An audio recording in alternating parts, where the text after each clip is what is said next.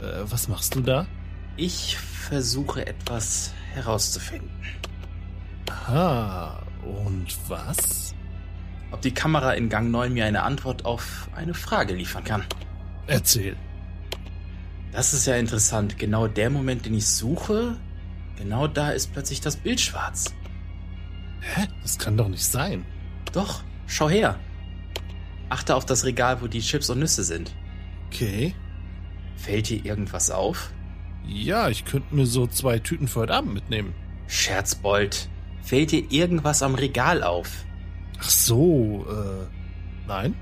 So, und jetzt pass auf. Es wird schwarz. Hä? Was ist da denn passiert? Da liegt ja einiges aufgerissen auf dem Boden.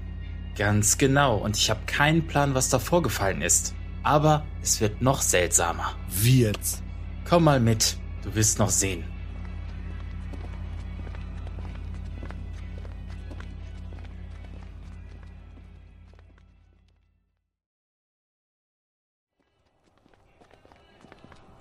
Haben wir plötzlich Ratten hier?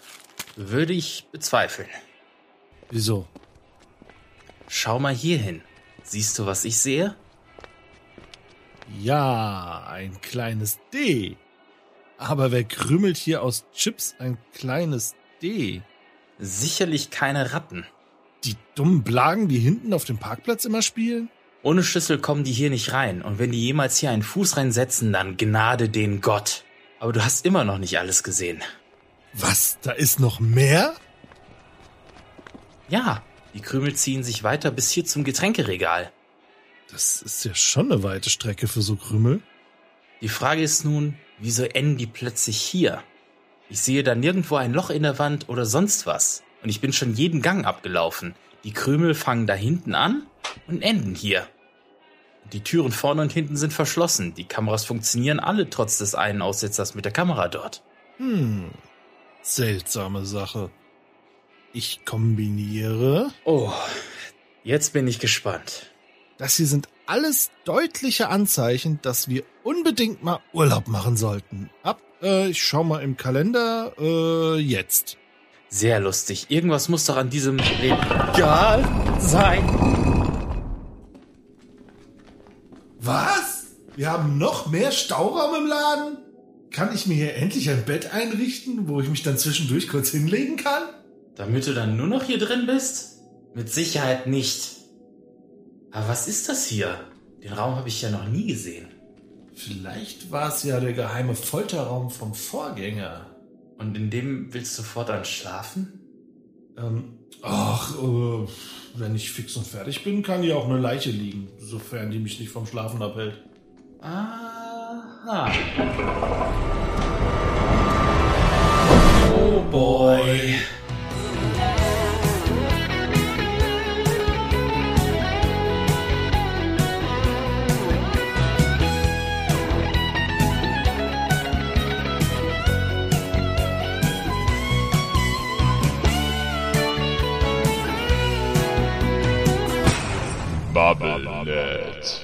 Hallo und herzlich willkommen zu einer brandneuen Folge des Bubblenet Podcast, dem Gemischtwarenladen eures Vertrauens. Wir kommen der 200 und dem 15. Geburtstag immer näher und näher. Und viel ist nicht mehr, denn wir sind jetzt bei Folge 199 angekommen. Yay! 199! Bedrohlich nahe. Bedrohlich nahe. Sind wir ganz, ganz nah dran. Und wir, das ist einmal mein werter Kollege aus Mainz, Dennis B.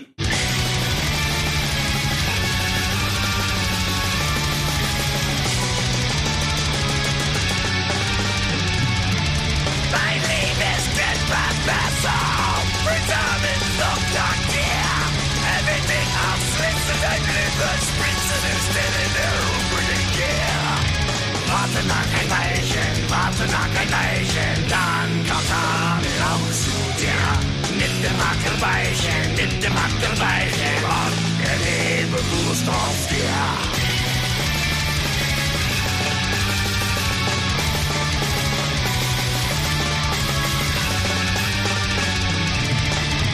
Lockdown, bring a Junge in den Town. Ich dir auf, ich darf etwas zu essen. everything hinter die in den Durchbruch sie und schließen auf zu fressen.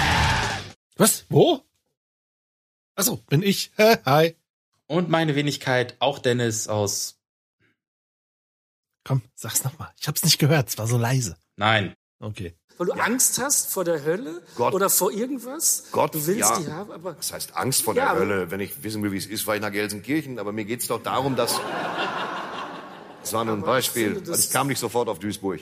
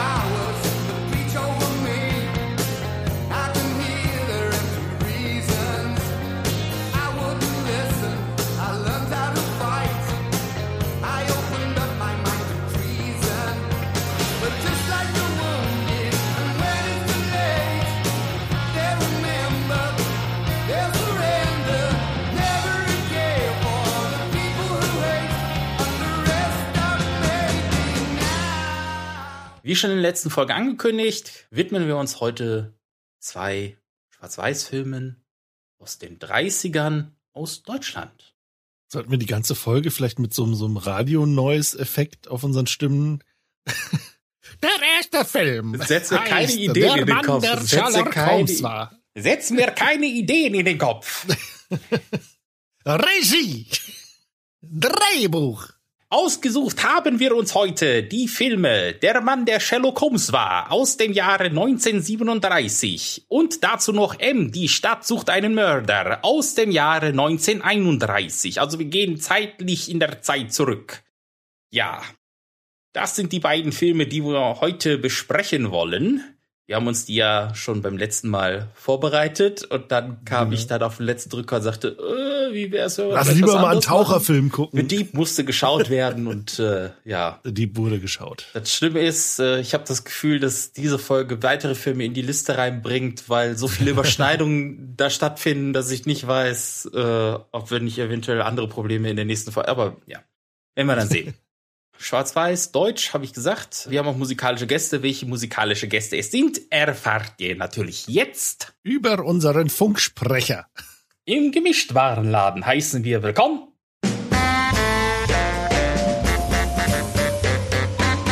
Grove Street aus Southampton.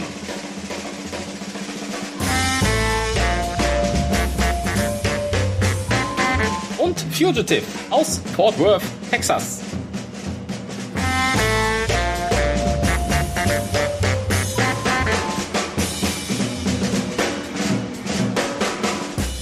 Lehnt euch zurück und genießt die Sendung.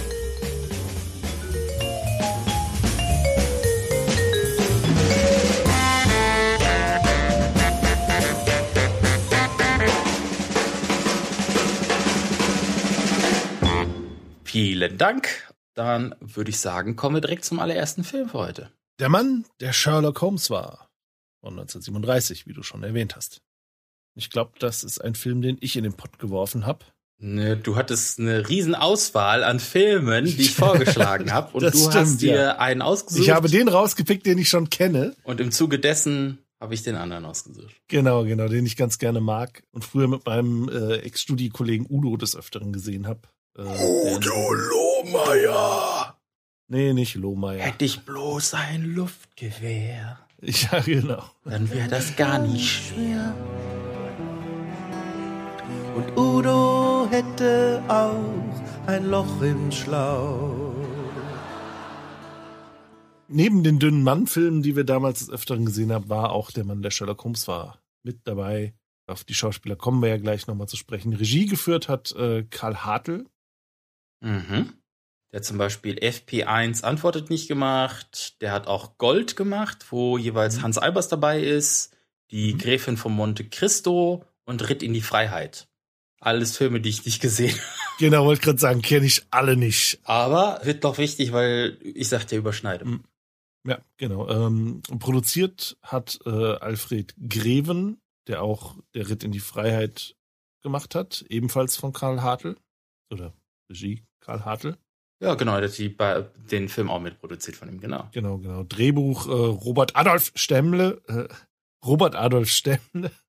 Äh, hat unter anderem äh, Emil und die Detektive gemacht. Da hat er Regie 54 geführt. Genau, genau. Ein Herz voll Musik. Regie und Drehbuch hat er da gemacht. Das Testament des Dr. Mabuse. Von 62. Drehbuch auch. Haben wir vielleicht nachher auch nochmal eine Überschneidung in gewissem Maße. Mhm, ja. Und äh, Karl Hartl hat auch mitgeschrieben. Karl Hartl hat auch Ja, genau. geschrieben, genau. Äh, Musik hat Hans Sommer gemacht. Und der hat auch beim Film Der Mustergatte Musik gemacht. Mhm. Emil und die Detektive bin ich mir gar nicht sicher, ob ich den jetzt je gesehen habe. Mhm. Aber das Testament des Dr. Mabuse habe ich auf jeden Fall gesehen, ohne dass ich mich jetzt groß daran erinnern kann. Das Testament habe ich tatsächlich nicht gesehen, aber einen anderen Mabuse-Film. Ich glaube, die Tausend Augen. Ich glaube, ich habe alle sogar gesehen. Sind, glaube ich, vier insgesamt, Ja. meine ich. Aber ist schon so lange her, dass ich da keine Erinnerung habe. Ich habe nur die äh, Tausend Augen des Dr. Mabuse habe ich auf DVD. Genau. Ähm, Budget und Box Office hat der Film bestimmt auch gehabt. Unbekannt. Unbekannt. Ich glaube, damals wurde das einfach noch nicht so. Äh ja, manchmal wurde sowas publiziert, wenn das so Meilensteine waren, aber ich glaube damals, heute findet man ja alles im Netz. Und damals war das Internet noch in den Kinderschuhen. mhm, ja. Ja. Das, das, das Reichsinternets. da hieß das sogenannte Internet noch Telefon, weißt du. Nee, das ist auch nur. Ja, da- wobei Telefon gab's schon doch. Ja, klar, den Fernsprecher gab schon lange. Den Fernsprecher. Ja. Genau, ähm, kommen wir zum, zum Cast. Ähm, eben schon erwähnt, äh, Hans Albers spielt mit, der mit Hadel äh, Gold gemacht hat. Also nicht das Metall, die Medaille, sondern den Film. Und FP1 antwortet nicht.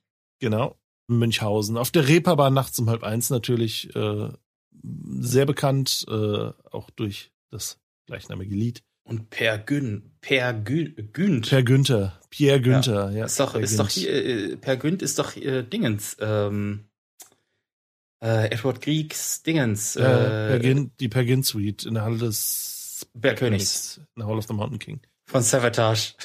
His deep, dark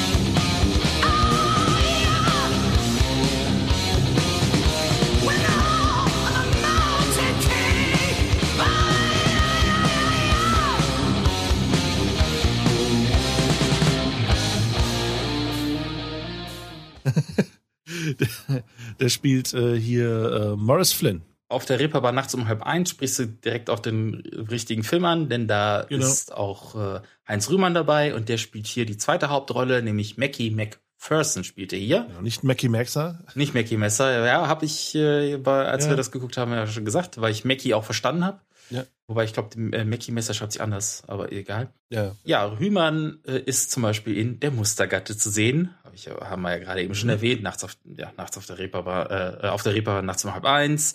Charlies Tante, da kennen wahrscheinlich viele ihn. Äh, der Hauptmann von Köpenick war, glaube ich, der letzte Film, den ich mit ihm mal gesehen habe und das noch zu Schulzeiten. Der Gasmann. Dann gibt's noch die Pater Braun-Filme, die du ja, Oh ja. als wir geguckt haben, angesprochen Ja, hast. ja. Da gibt's ja auch mehrere Teile. Pater Braun, das schwarze Schaf. Pater Braun, er kann's nicht lassen. Und die Abenteuer des Kardinal Braun. Genau. So, und dann hätten wir eigentlich noch zwei andere Rollen. Die Damen. Marie-Louise Claudius als Mary Berry. Mary Berry. Und äh, Hansi Knotek als Jane Barry. Mary Barry und Jane Barry. Erster hat in Per Günd mitgemacht, hatten Mhm. wir auch ange angesprochen. Und Ritt in die Freiheit war dann letztere, also Hansi Knotek, die hier Jane Barry Damals spielt. gab es einfach noch nicht so viele Schauspieler. Ja, genau. Mhm. Es gibt noch eine besondere Rolle, aber die erzählen wir dann später. Genau. Wer, was es ist, wer das ist und so weiter und so fort. Kommen wir zur Story des Films, den du vorher schon kanntest, den ich da zum allerersten Mal gesehen habe. Richtig. Soll ich? Wenn du möchtest, also ich meine, wir können auch noch ein bisschen warten. Ne? Also ich, Ja, nee, dann so gehe ich noch mal kurz um den Block. Ja, okay, ich, ich hole mir einen Tee. Genau, lass noch mal kurz einen Schluck trinken, dann rülpst sich's auch besser. Zum Wohl. Nur dieses harte Wasser, du.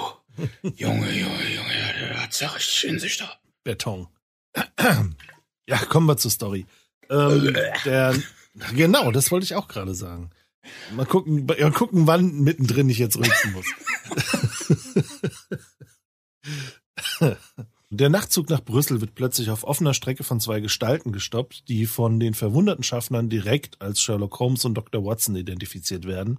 Ihre Ankunft spricht sich im Zug herum, aber auch zwei Gauner, die sich im Zug befinden, erkennen die beiden neuen Passagiere als das berühmte Detektivduo, flüchten bei der nächsten Gelegenheit und lassen dabei ihr Gepäck hinter sich.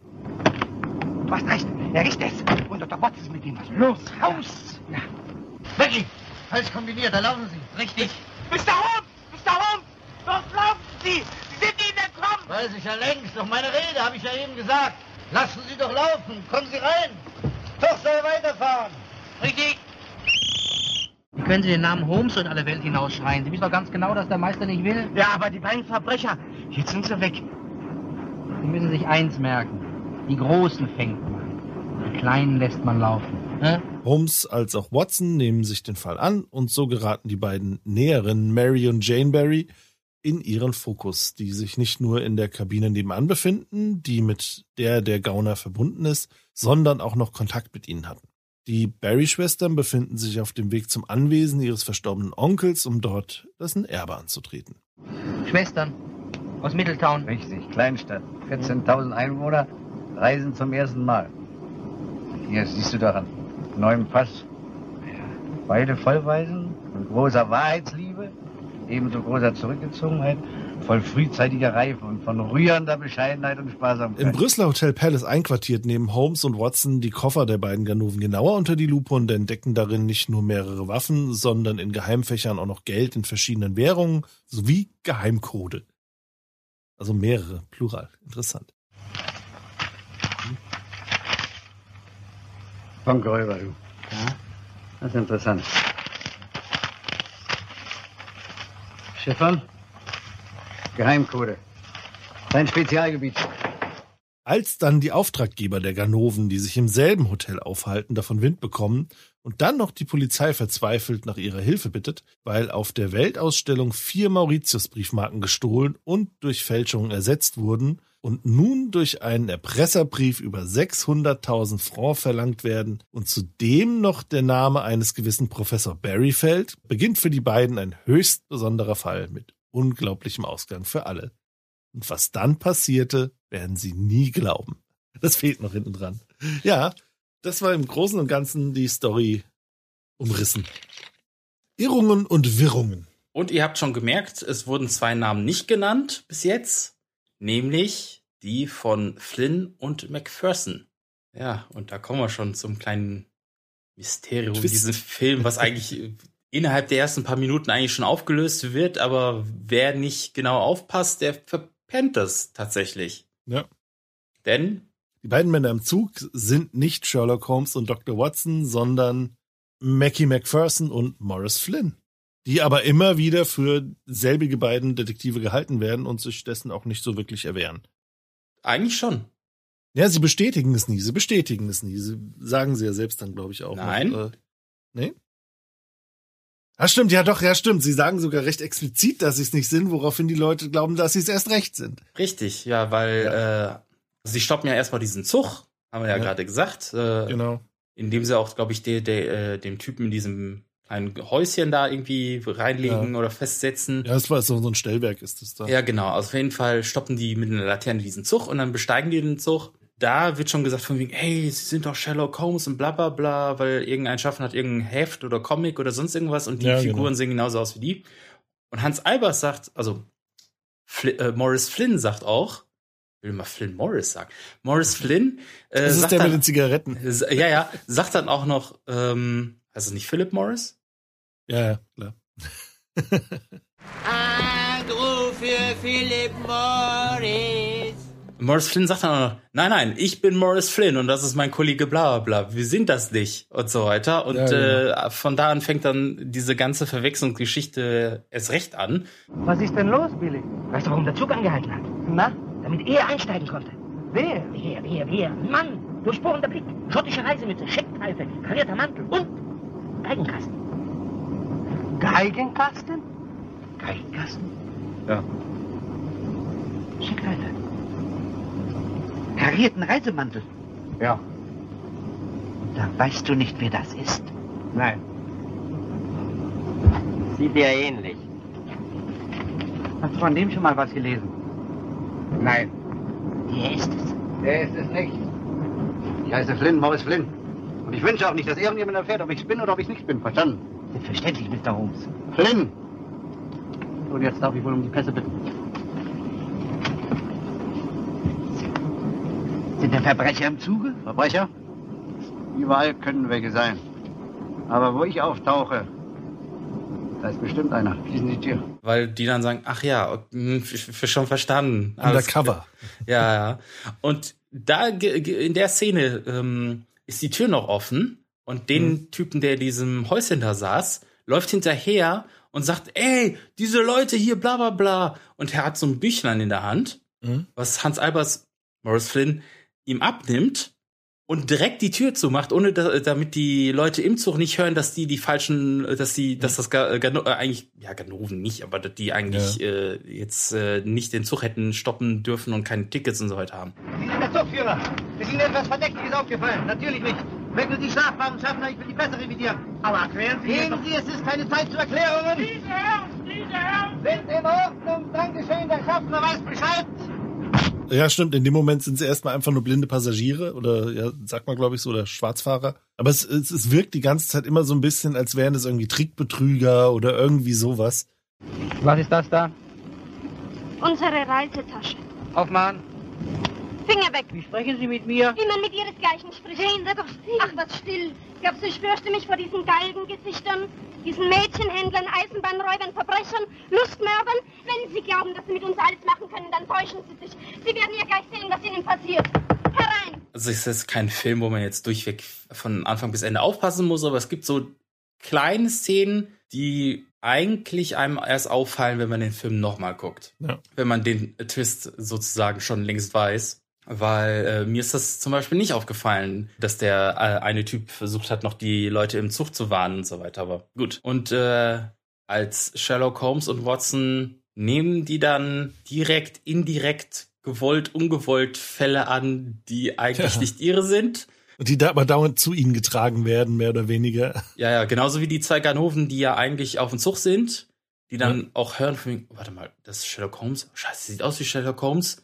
Und dann werden die äh, belauschen die, die äh, beide sogar noch und dann ja nehmen die Reis aus und lassen dann ihr Gepäck zurück. Und dann kreuzen sich schon wieder die Wege früher oder später. Denn wie gesagt, wir haben die äh, Barry-Geschwister, beiden Schwestern, die quasi in der Kabine nebenan sind, die ja quasi dann auch in den Fokus von Sherlock und Watson geraten oder Flynn und McPherson, weil äh, die sich ja eigentlich mehr oder minder in der ersten Szene, wo sie aufeinandertreffen, ineinander verknallen oder so wirkt das Ja. eigentlich, ne? Die, Ja, die, genau. Die sagen auch dann irgendwie von wegen, ey, hier, äh, welche willst du, welche gefällt dir am meisten und bla bla Ja, bla und ja, ja. Wir werden uns morgen nach der Ankunft gleich ein bisschen um die beiden Mädchen kümmern, wie üblich. Nein.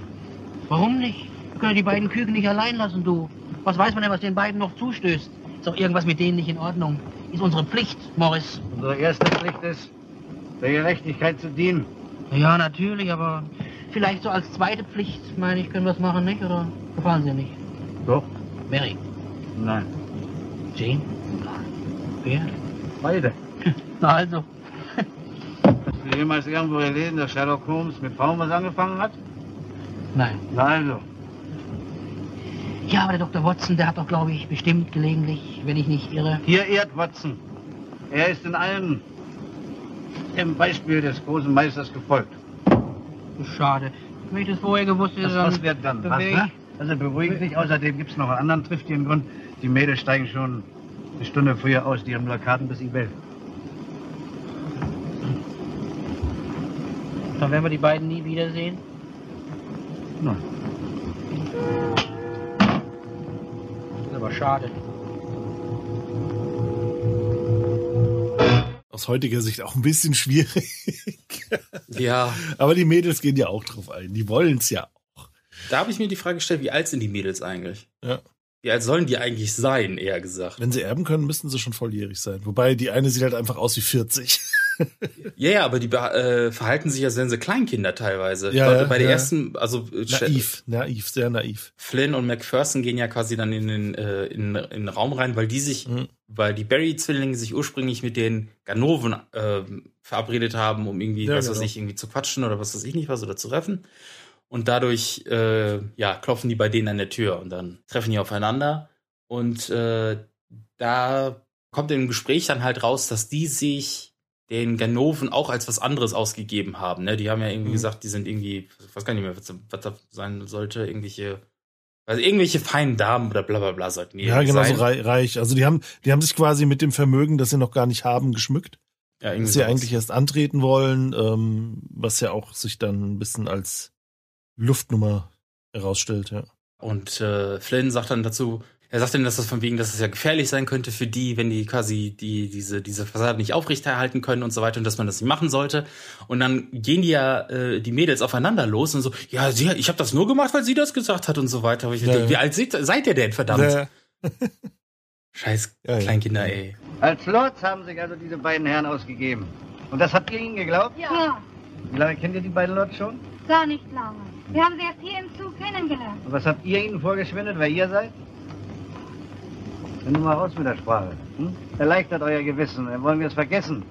Sie hat gesagt, sie ist eine Comtesse. So. Und was haben Sie selbst gesagt? Ich dasselbe, ich bin doch ihre Schwester. Und das haben die Ihnen auch geglaubt. Natürlich. Und dann haben die Komtessen mit den Lords zur Nacht gegessen. Ja. Hm. Feine Gesellschaft. Ich wollte ja gar nicht. Aber Jane hat gesagt. Ich hab gesagt, ich hab gar nichts gesagt. Doch. Von heute sind wir große Damen, hast du gesagt. Das hast du gesagt. Du hast dich auch anquatschen lassen, hast im Korridor mit ihnen kokettiert, hast eine Zigarette angenommen und sogar geraucht. Und du hast sie eingeladen auf unser Schloss, obwohl du das gar nicht durftest. Du hast deinen Schnabel nicht halten können. Ruhe, meine Damen. Schluss mit der Hochstapelei. Diese beiden Lords sind ebenso wenig Lords, wie ihr Komtessen seid. Wird man den Kerl schon hinter Schloss und Riegel klar machen, aber was euch passiert wäre, das könnt ihr euch ja gar nicht ausmalen, ihr beiden Maiblümchen. Hier, mit den 28 Francs 60. Da wären die nicht zufrieden gewesen. Diese Lustmörder. Mädchenhändler. Dankeschön. Dann ist es ja ein Glück, dass Sie gekommen sind. Na, natürlich ist euer Glück. Und wenn ihr wieder mal reisen sollt, dann merkt euch eins. Man lässt sich von fremden Männern nicht ansprechen. Man guckt sich seine Mitreisenden ganz genau an. Und vor allen Dingen, man gibt sich niemals für etwas aus, was man gar nicht ist. Das geht nämlich nie gut aus. Niemals. Wir müssen sich jetzt mal merken.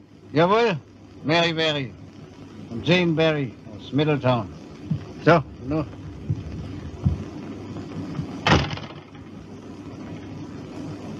Gute Reise und gute Ankunft. Und gute Nacht. So, der Fall ist erledigt. Werden die da mit größter Aufmerksamkeit behandeln, Ihnen jeden Wunsch von Augen ablesen und Ihnen besonders morgen früh beim Aussteigen behilflich sein. Na? Er hat gewusst, wer wir sind. Er weiß überhaupt alles von uns. Woher, wieso? Netter Kerl. Die naiven jungen Damen der 30er Jahre.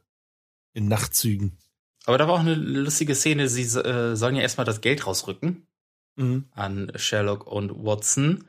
Und äh, so, wie, habt ihr, wie viel habt ihr denn dabei? Und sie so, ja, 28, 60, äh, 28 Mark 60.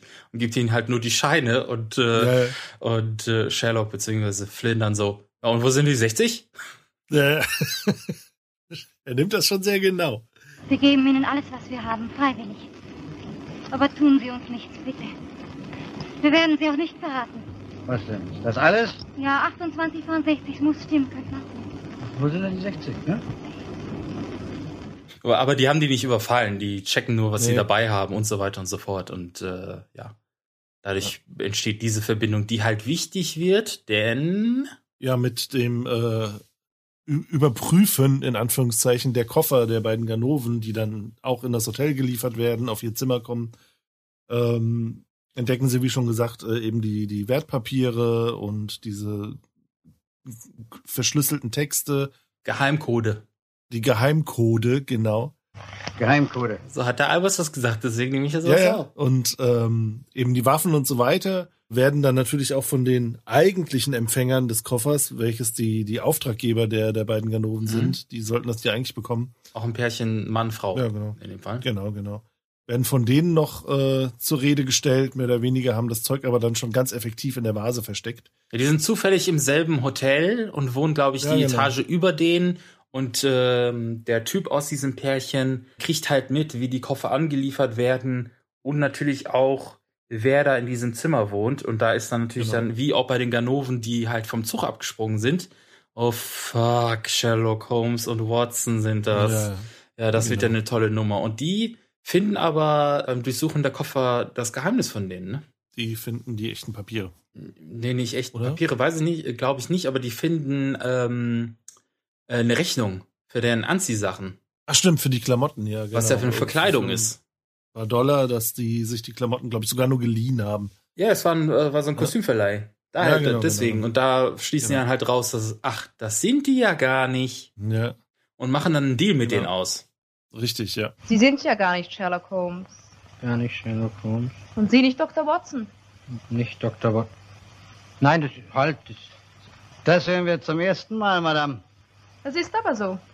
Oder können Sie beweisen, dass Sie es sind? Können Sie beweisen, dass wir es nicht sind? Ne? Allerdings. Der richtige Sherlock Holmes hat immer eine Geige in dem Kasten gehabt. Bravo. Hier. Gehen Sie in Zukunft vorsichtiger damit um, Herr Doktor. Danke.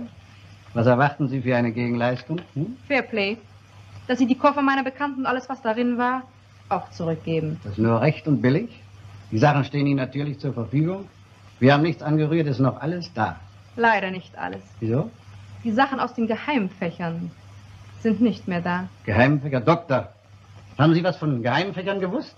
Ja, ja, habe ich gewusst, hab sogar gesehen. Oben in den Koffern in der Wölbung. Waren hübsch gemacht. Warum haben Sie mir nie was davon gesagt? Ne? Gott, wozu hätte ich da was sagen sollen? Die Fächer sind ja leer gewesen. Ach so, leer. Na, das ist ja was anderes. Die Fächer sind nicht leer gewesen. Ihr habt sie ausgeräumt. Wo habt ihr das Geld und die Pläne hingeschafft? Wenn Sie so mit uns reden, werden Sie nie etwas zurückkriegen. Wir bekommen bestimmt alles zurück. Wir haben euch nämlich in der Hand. Wir Sie nämlich auch.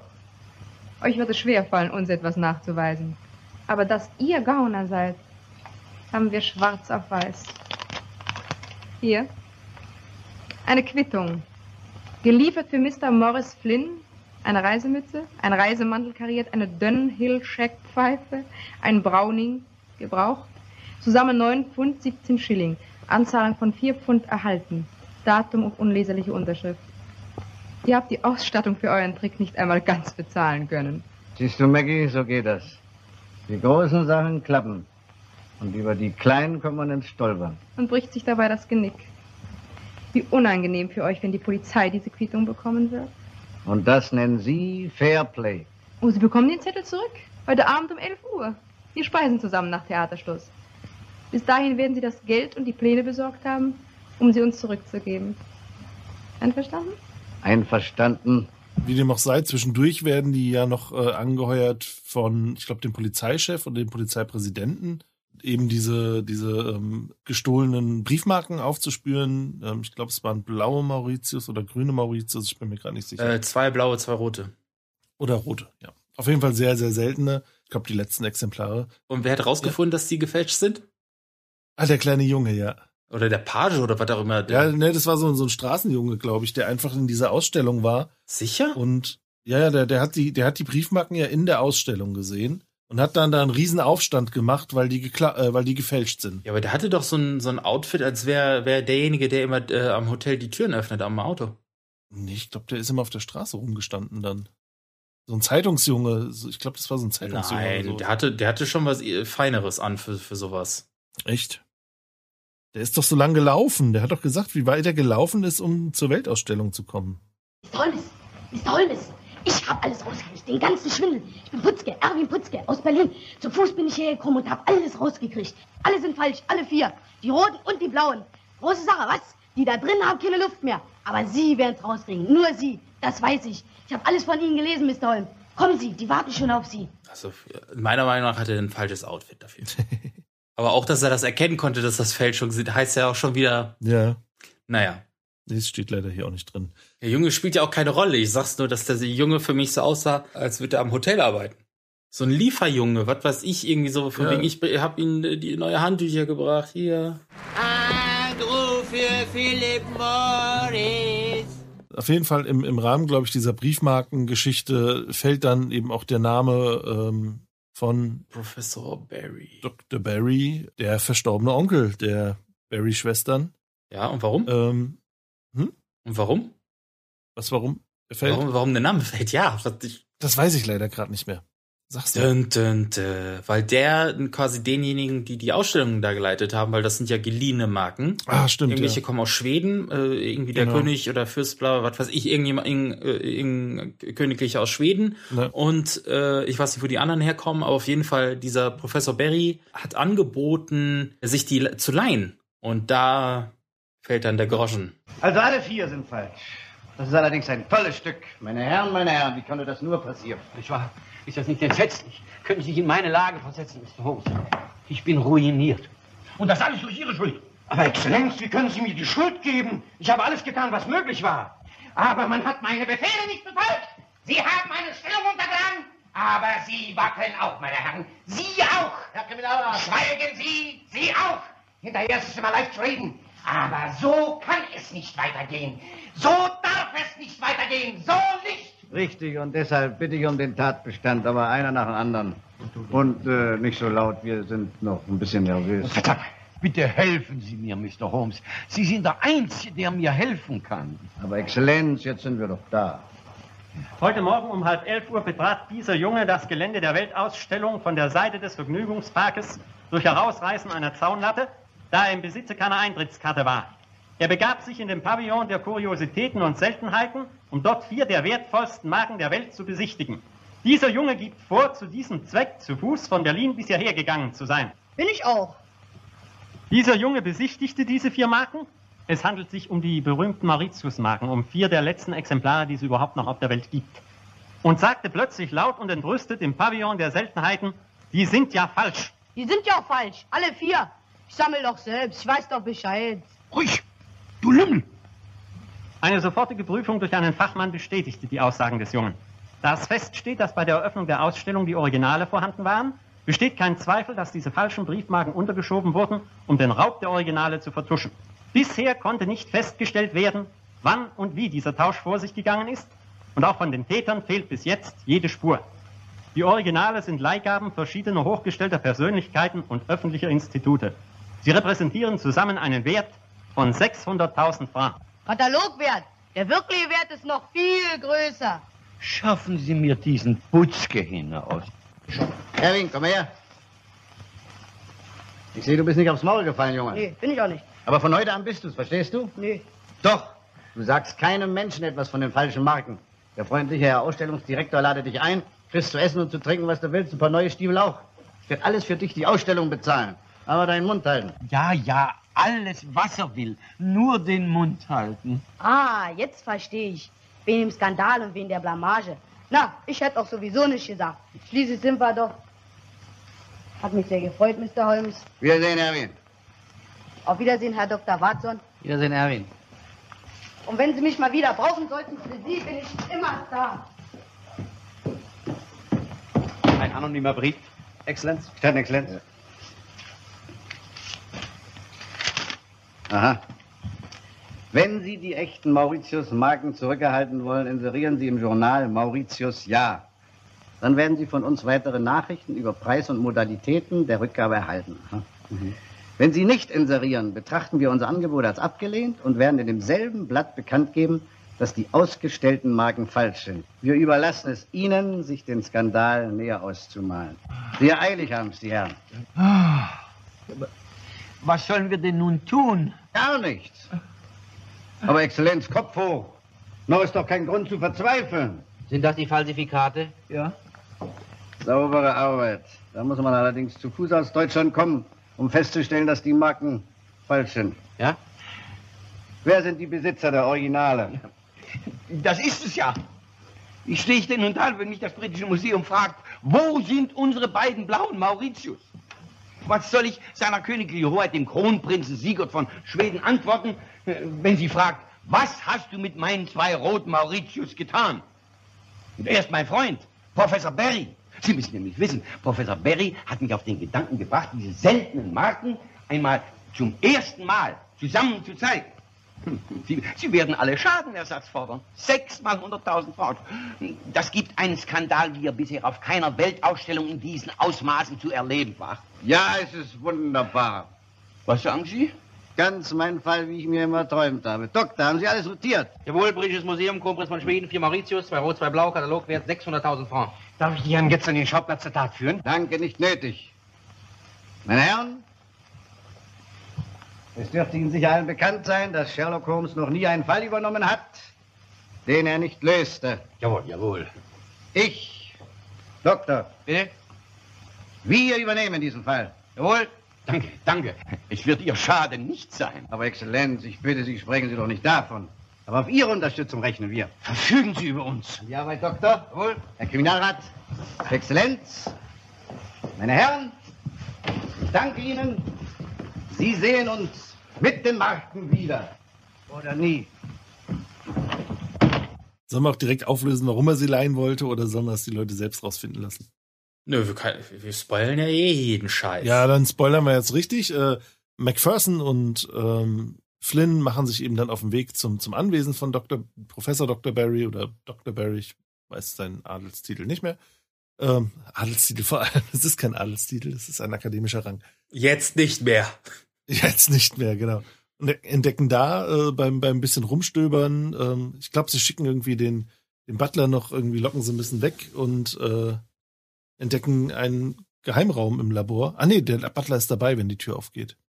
Ja, der Butler ist dabei. Die gucken sich das Genau, genauer ja. an. Genau. Äh, es geht darum, dass, ähm, glaube ich, irgendein Buch ist verschwunden. Das auf Ja, seinem, genau, genau. Ja, also äh, irgendwas ist aus seinem Raum verschwunden und dann gab es ja auch noch die Nummer, dass Professor Barry innerhalb des Hauses aufs Telefon angerufen hat. Ja. Was nicht sein kann, weil es gibt nur ein Telefon, das steht im Wohnzimmer und da war der Butler dran. Richtig. Äh, einmal das und äh, er war immer sehr lange in seinem äh, In seinem Zimmer, genau. in seinem Zimmer. Ähm, ja, und darüber entdecken sie eben einen, einen Geheimgang im äh, Bücherregal.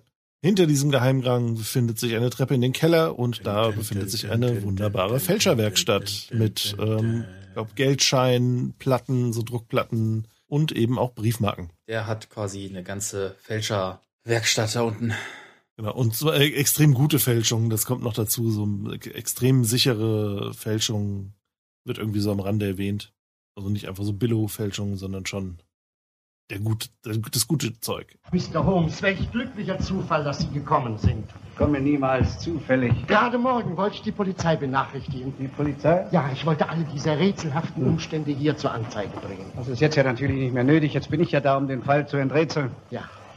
Professor Berry. Ja. Seit wann? Vor zehn Tagen, ganz plötzlich. Mhm. Und Mary Berry und Jane Berry aus Middletown sind die Erben. Ganz recht, aber... Also bitte sprechen Sie ruhig weiter. Jawohl, und Sie werden meine Verzweiflung sofort verstehen. Laut Testament soll ich den beiden Mädchen die Hinterlassenschaft auszahlen. 200.000 Francs. Aber das Geld ist nirgends zu finden. Ist im Testament der Aufbewahrungsort des Geldes angegeben? Nicht genau, aber nach den Geschäftsbüchern muss das Geld hier im Schlosse sein. Wir haben alles durchsucht und keinen Sou gefunden. Sie werden auch keinen finden. Aber warum nicht? Weil der Professor sein ganzes Geld ausgegeben hat. Was denn? Eine solche Summe? 200.000 Francs. Es gibt Dinge für 200.000 Francs, die so klein sind, dass man schon den größten Detektiv bemühen muss, um sie wiederzufinden. Wie lange sind Sie schon bei Professor Berry? Zwölf Jahre. Der Professor war Sammler, nicht wahr? Nein. Was denn? Hat er kein Steckenpferd für kostbare Kunstgegenstände? Raritäten, Seltenheiten oder so? Weiß ich nicht. Na hören Sie mal, wenn Sie zwölf Jahre hier im Hause sind, müssen Sie Ihren Herrn doch kennen, nicht? Doch lächerlich. Der selige Herr hat nie mit mir darüber gesprochen. Er hat viel gearbeitet, aber immer nur nachts. Dann hat er sich hier eingeschlossen und da durfte ich nicht stören. Kam nie Besuch? Nie. Aber der Herr Professor fuhr oft in die Stadt, nicht wahr? Nein, sehr selten. Waren Sie dabei, als er starb? Nein, ich bin erst später dazu gekommen, als er schon verstorben war. Erzählen Sie. Der Herr Professor hat an diesem Tag einen Brief bekommen, dessen Inhalt ihn sehr aufgeregt hat. Und da befahl er mir, die Koffer zu packen. Er wollte sofort verreisen. Aber als die Koffer schon längst gepackt waren und der Wagen vorgefahren war, saß der Professor im Schreibtischsessel und rührte sich nicht mehr. Hm. Dort. Und äh, so saß er da. Der Arzt hat nachher Herzschlag festgestellt. Lag dieses Glas damals auch hier? Ich glaube, ja. Merkwürdig, dass Sie von diesem Gang nichts gewusst haben. Sehr merkwürdig. Ich habe ihn nie gesehen. Ich durfte ja auch nie die Bücher anrühren. Jetzt verstehe ich, dass der selige Herr manchmal gar nicht zu finden war, obwohl er das Schloss nicht verlassen hatte. Manchmal hat er ja auch telefoniert mit mir und ich konnte und konnte mir nicht erklären, in welchem Zimmer er ist. Dabei haben Sie sich nichts gedacht? Nein. Merkwürdig. Sehr merkwürdig. Man muss sich immer etwas denken. Bei allen Dingen, die einem auffallen. Aber noch mehr bei denen, die einem nicht auffallen. Da steckt dann meistens was dahinter. Geben Sie her. Pass auf. Habt ihr Bildchen, hä? Bilderbogen? Maggie?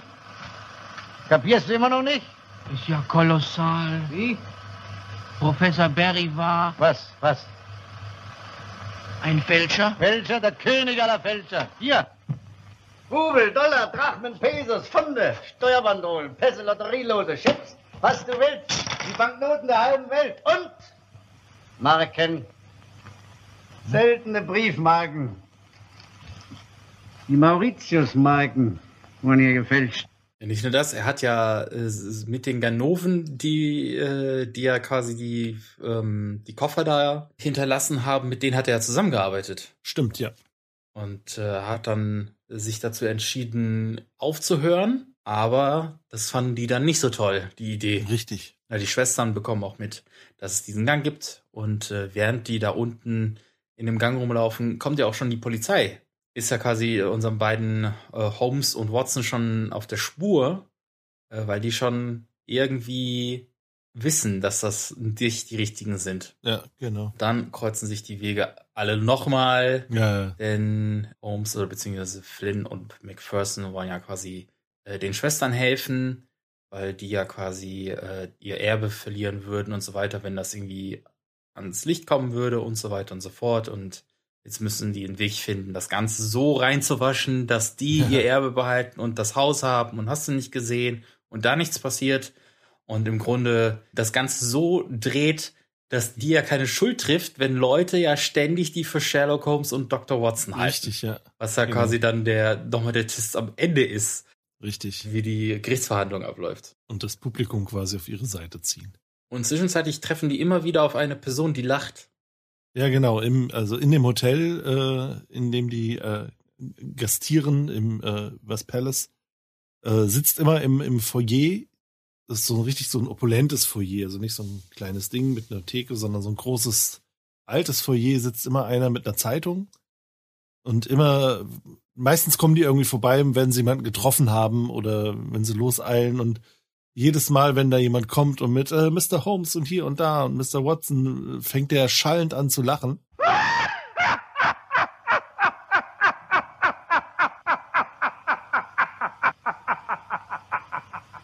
Nicht nur das, während der Gerichtsverhandlung ist er am Ende auch derjenige, der quasi dann äh, nochmal genau sagt, was Sache ist. Genau, genau. Äh, denn auch bei der Gerichtsverhandlung ist er dabei. Wer könnte das bloß sein? Wer könnte das bloß sein? Er stellt sich dann vor als Tatsachen überzeugen mehr als Theorien. Ich bin bekehrt. Aber eines ist das Gericht nicht befugt zu verzeihen. Den Missbrauch des Namens und der Person von Sherlock Holmes. Seine Interessen muss ich hier als Ankläger vertreten. Moment mal, warum Sie, Herr Staatsanwalt? Warum nicht Sherlock Holmes selbst? Wo ist er, der einzig Geschädigte, hä? Hier? Ich bin der einzig Geschädigte. Treten Sie vor. Was wollen Sie? Ich bitte den Herrn Staatsanwalt, mich die Interessen Sherlock Holmes vertreten zu lassen. Warum Sie? Er ist mein Kind. Sherlock Holmes hat es nie gegeben. Sherlock Holmes hat nie gelebt. Sherlock Holmes ist ein Kind meiner Fantasie. Mein Name ist Conan Doyle. Der Schriftsteller Sir Arthur Conan Doyle? Jawohl. Sie haben meinem Sherlock Holmes für kurze Zeit Leben und Gesicht gegeben. Das war großartig von Ihnen.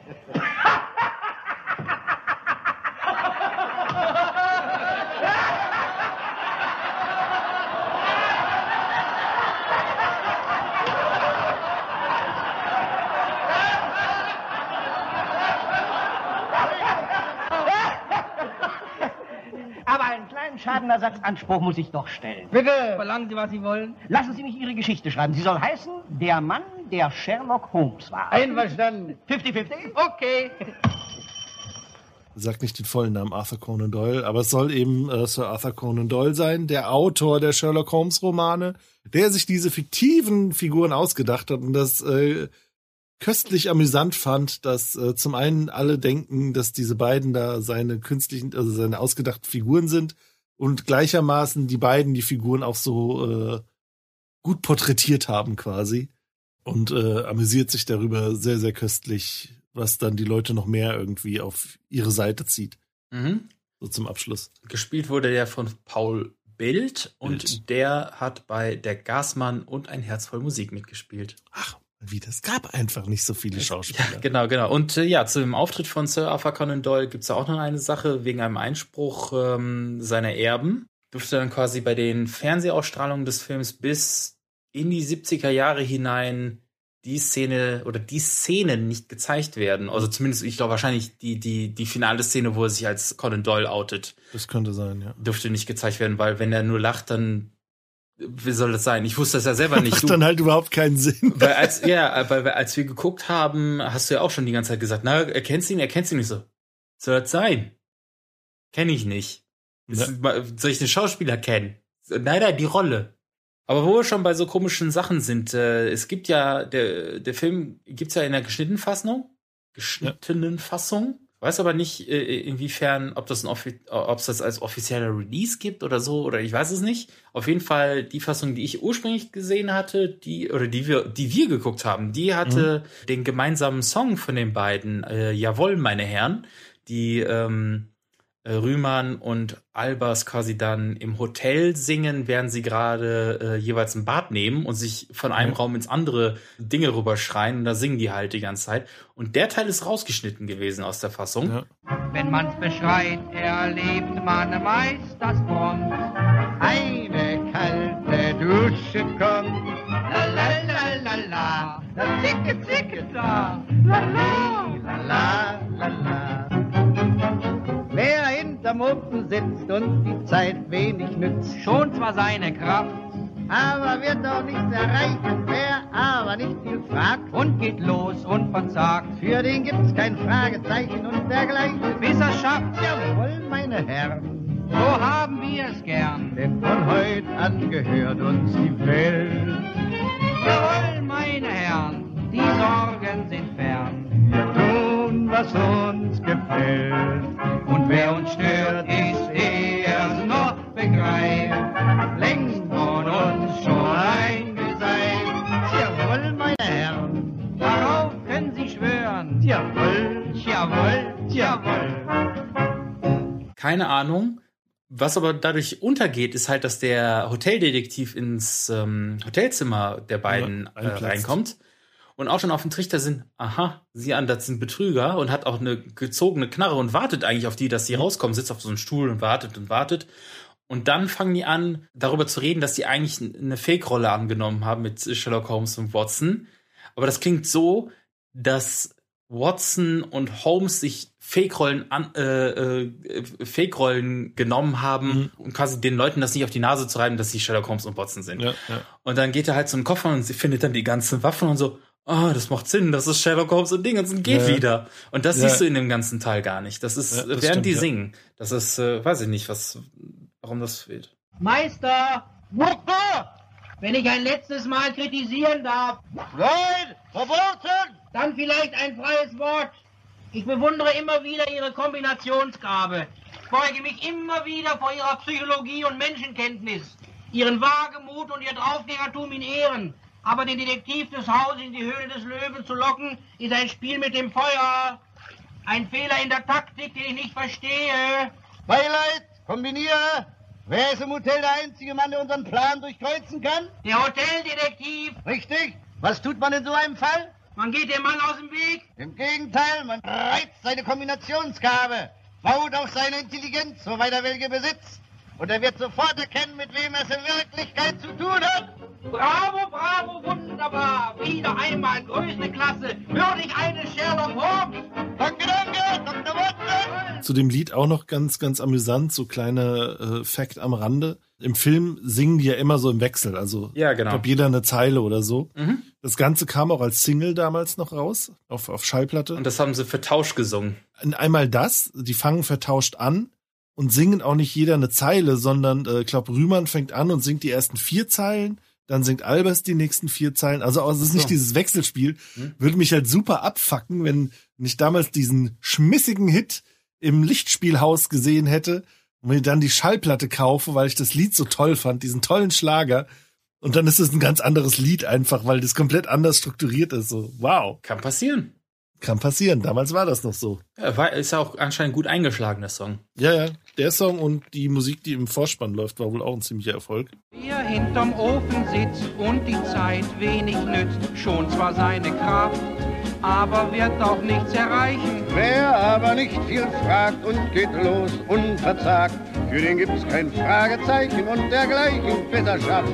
Jawohl, meine Herren, so haben wir es gern, denn von heute an gehört uns die Welt. Jawohl, meine Herren, die Sorgen sind fern. Wir tun, was uns gefällt. Und wer uns stört, ist, eh er's noch begreift. Längst von uns schon eingeseift. Jawohl, meine Herren, Darauf können Sie schwören. Jawohl, jawohl, jawohl. Aber was man dazu auch noch sagen muss, wir haben ja quasi jetzt so einen Theme-Song sozusagen in diesem Film mit Ja. Jawohl, meine Herren. Aber generell im ganzen Film ist kaum Musik zu hören. Ja, es gibt am stimmt. Anfang äh, ein, einen kleinen Sting zu hören, bevor der Zug kommt, beziehungsweise bevor die die Schienen betreten. Es gibt eine Melodie, wo die das Hotel betreten und in den Fahrstuhl gehen. Da ist dann die Gangsterfrau mit denen äh, im Fahrstuhl. Da ist ein bisschen Musik. Ja, dann, wo die den Song singen natürlich. Und ganz am Ende läuft nochmal die Melodie. Mhm. Und das ist alles, was man an Musik hört. Du hörst keine Untermalung, kein gar nichts. Selbst in Szenen, die spannend sein könnten oder die dramatisch, wo die zum Beispiel im Keller eingesperrt sind bei den ganzen Ganoven, weil die ja quasi sich äh, den Deal da mit den Ganoven da nochmal äh, zu Ende bringen wollen und so weiter. Das ist gar nichts. Das ist kein Geräusch. Das hängt, glaube ich, mit der Zeit tatsächlich zusammen. Da bin ich über einiges gestolpert im Rahmen von dem, von dem nächsten Film, den wir sehen. Ja, jetzt kommt er wieder mit seiner, das ist die Erzählweise der 70er Nein, nein, und das nein, ist die das Musikuntermalung nicht, der sondern- 30er. Bedenke, dass äh, wir im Anfang des Tonfilms überhaupt erstmal sind, den es erst seit den 30er Jahren gibt und ähm, 31. Ja. M, die Stadt sucht ein Mörder ist einer der ersten deutschen einer Tonfilmproduktionen. der ersten, ja. Und, Und ähm, sechs Jahre später wird schon mehr gegeben haben. ja, wird mehr gegeben haben. Die Technik und vor allem die äh, Lizenz der Technik lag zu der Zeit, und da bin ich im Rahmen von M drüber gestolpert, da kommen wir gleich noch drauf, wieso, ähm, lag bei Tobis, eine Firma, die es immer noch gibt, das ist die mit dem kackenden Haaren. Er hat recherchiert. Da musst du richtig lange suchen für. Richtig lange recherchieren. Hat er richtig gut drauf. Das kriegst du nirgendwo sonst. Bei denen lag das Lizenzding, weswegen Tonfilm wahnsinnig teuer war. Und alles, was du mit Ton machst, haben die irgendwie was kassiert. Das war äh, schwierig. Das ist so wie Sony und Blu-ray, hä? Ja, so ungefähr. Ähm, Lang hat da noch mal eine andere Schiene gefahren. Ähm, kommen wir nachher drauf. Äh, Schiene oder Schallplatte? Schiene, eine, eine andere Masche. Weil gerade so im Anfangszeiten von Tonfilmen waren Filme einfach überlagert mit, mit Ton.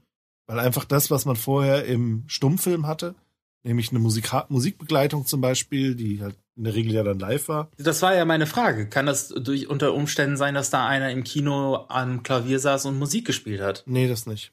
Das wahrscheinlich eher nicht. Aber ähm, macht, macht wenig Sinn eigentlich. genau, weil das die Gespräche auch überlagert hätte. Mhm. Mhm. Teilweise wurde das wohl auch gemacht, äh, also dass man wirklich so, so ein komplett, dass man quasi einen Stummfilm gemacht hat und als Ton dann einfach durchgehend Musikgedudel drunter hatte. Und äh, Lang hat dann äh, damit seinen Sachen äh, auch direkt Kontrapunkte setzen wollen. Äh, und zum anderen war eben das Lizenzding so ein Thema. Ähm, Aber ich glaube, damals hat man einfach noch nicht so viel Musik drunter gelegt dann bei den Tonfilmen, weil dann andere Sachen wichtiger waren erstmal. Ja, aber da, dadurch geht viel verloren, finde ich. Ja, hätte man natürlich vielleicht auch bei, no, wobei bei neuer Flagge ist immer so ein bisschen schwierig, wenn man sowas restauriert. Wie originalgetreu restauriert man's oder legt man, erweitert man das ganze Erlebnis quasi und bringt's auf ein anderes äh, Das stimmt natürlich, ja. Erlebnislevel. Ja, gibt's ja auch zuhauf, ähm, dass äh, Filme einfach mit einem anderen Musik unterlegt wurden, die sie damals nicht hatten. Ja. Haben wir ja bei Dingens ja schon gesehen, bei ähm, no, warte mal, Nosferatu? Symphonie Also bei Grauens? Nosferatu gab's das auf jeden Fall auch. Haben wir, glaube ich, nicht zusammengeguckt, aber da wurd's äh, auf jeden Fall auch gemacht. Und bei ähm, Aber besprochen haben wir ihn. Ja, besprochen und äh, Da wollte ich ja hin. Da, da kenne ich ja auch schon mehrere Fassungen, wo eine andere Ja, genau. Musik läuft. Ich kenne sogar ich ja eine, wo diese- irgendwie so eine scheiß Darkwave-Kacke dahinter drunter. Oh ja, stimmt. Das ist, glaube ich, auch in der Box, die ich, die da, die ich da habe.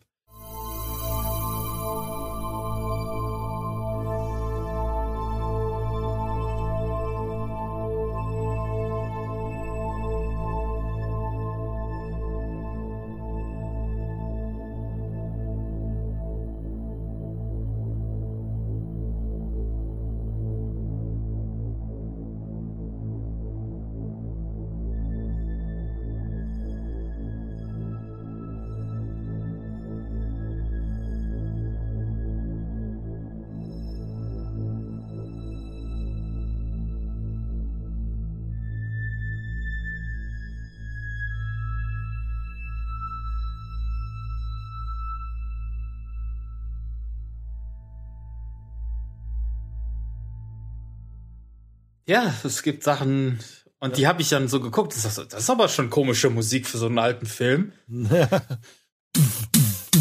Oder haben sie nur, oder haben sie versucht, den Soundtrack nachzuspielen und der ist irgendwie, oder was, es gibt Noten und irgendjemand hat sich, irgend so ein Künstler aus, was weiß ich nicht, wo hat sich gedacht, ach, ich mach das mal.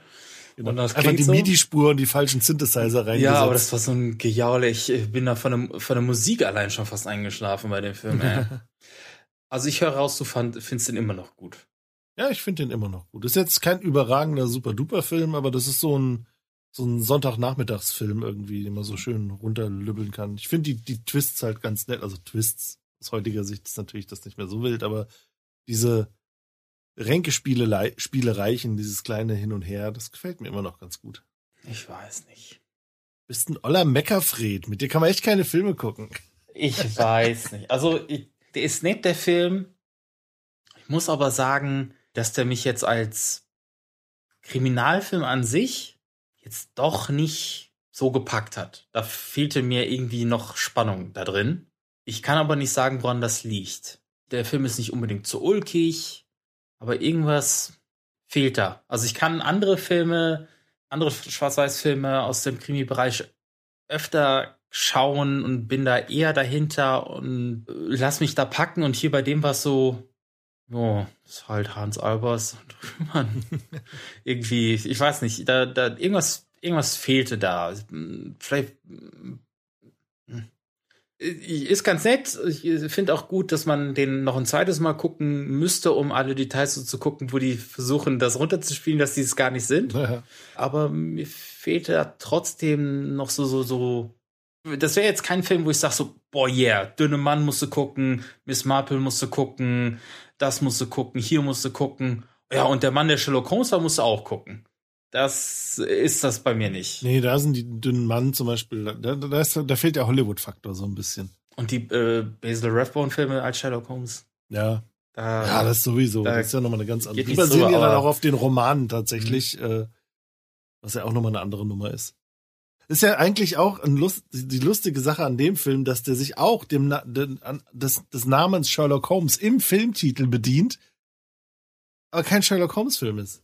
Ja. Also der Film, das ist, hat so eine Metaebene, Ja. dass der Film das genau das gleiche macht, was die Figuren im Film machen, Mhm. nämlich den Namen annehmen, ähm, obwohl es gar keiner ist. Und was ist der Mann von Welt? Meistens hungrig und hat viel Geld, was? Was ist der Mann von Welt? Das sagt doch der Hans Albers ganz genau im Hotelzimmer, wo, wo doch der Rühmann sagt, von wegen, du hast jetzt Essen bestellt, wo die jetzt rausfinden werden, dass wir äh, keine, äh, nicht Ach, die was echten ist? Sherlock Holmes Ja. ist. Und dann, ja, was ist Essen, Essen ist der Mann Ja. von Welt? Was war's denn noch gleich? Irgendwas mit Klößen, glaube ich. Gulasch mit Ach, Knödel, Gulasch, stimmt. doppelte Portion. Ja, genau, stimmt, das war's.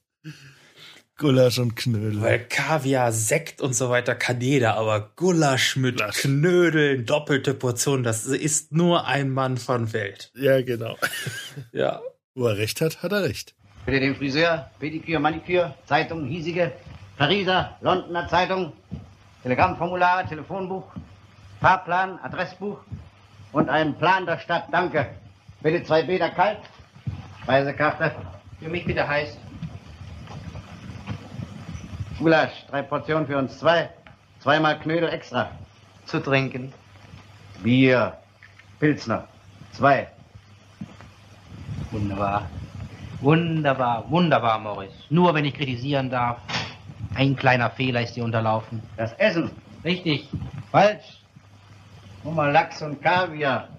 Mit Sekt. Bestellen Hochstapler ein paar Menüs. Der richtige Mann von Welt mit Geld bestellt. Gerade in den allerfeinsten Hotels. Manchmal. Gulasch mit Knödel, doppelte Portion, du. Das wirkt. Das imponiert mehr als Creme de Sot à la Manieu. Mit Wanderbild, Känguru-Schwanzsuppe und Froschschenkel in Mayonnaise à la Meta. Was allerdings auch nicht ganz zu verachten ist. Ist nett, der Film, aber irgendwie der, äh, hat mir mehr Wumms erwartet. Irgendwie. Mehr, mehr Sherlock. Holmes. Vielleicht auch das, ja. Ach, was wir noch gar nicht erwähnt haben, ähm, um, um die Sache noch abzuschließen, äh, die beiden sind nicht Sherlock Holmes und Dr. Genau, die sind nicht Sherlock Holmes und Dr. Watson. Vor allem ist er Aber nicht Dr. wie er dann bei Watson. rumkam, wir haben ja schon gesagt, äh, Kostümverleih und so, die haben sich die Klamotten ganz bewusst ausgesucht. Ach so, ja.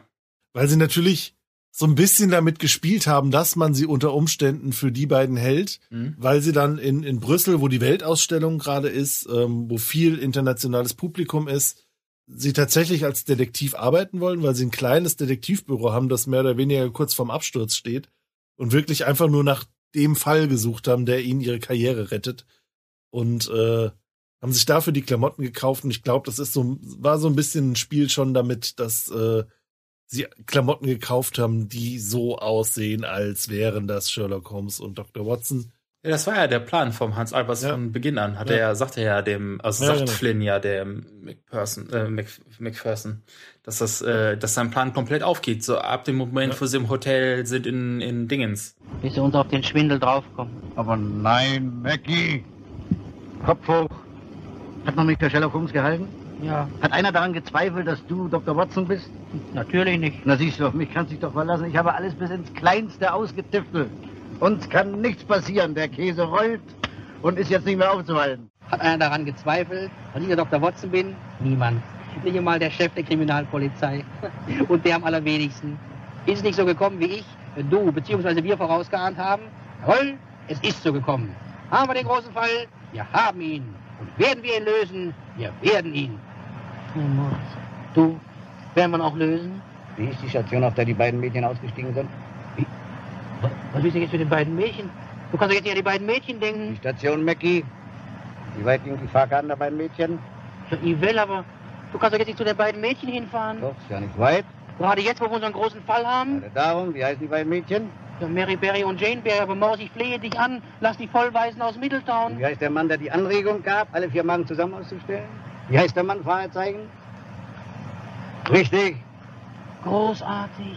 Und den Mann schauen wir uns jetzt mal genau an. Richtig. Gut, dann würde ich sagen, gehen wir kurz in die Pause und kommen dann zum nächsten Film. Doch geh doch zu ihm. Er wartet auf dich. Auf mich? Geh du doch hin. Vielleicht wartet er auf dich. Kannst du mir vielleicht jetzt sagen, für welche du dich entschieden hast? Nominiere. Alle beide? Nein. Welche? Willst du gleich sehen? Wer von euch ist auf die Idee gekommen, uns die Polizei auf den Hals zu hetzen? Hä? Wer? Wir dachten, Was? wir haben es doch gut Das gemeint. interessiert mich nicht. Ich will wissen, wer es von euch beiden war. Hä? Das war sie. Mary. Du? Ja. Bravo!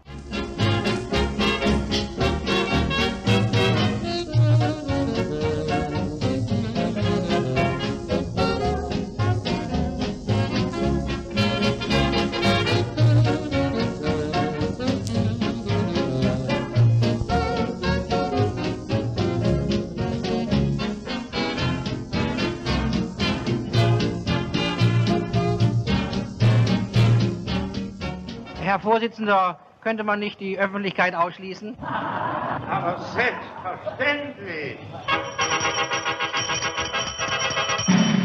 Die Sitzung ist geschlossen. Warte, warte nur ein Weilchen, dann kommt Hartmann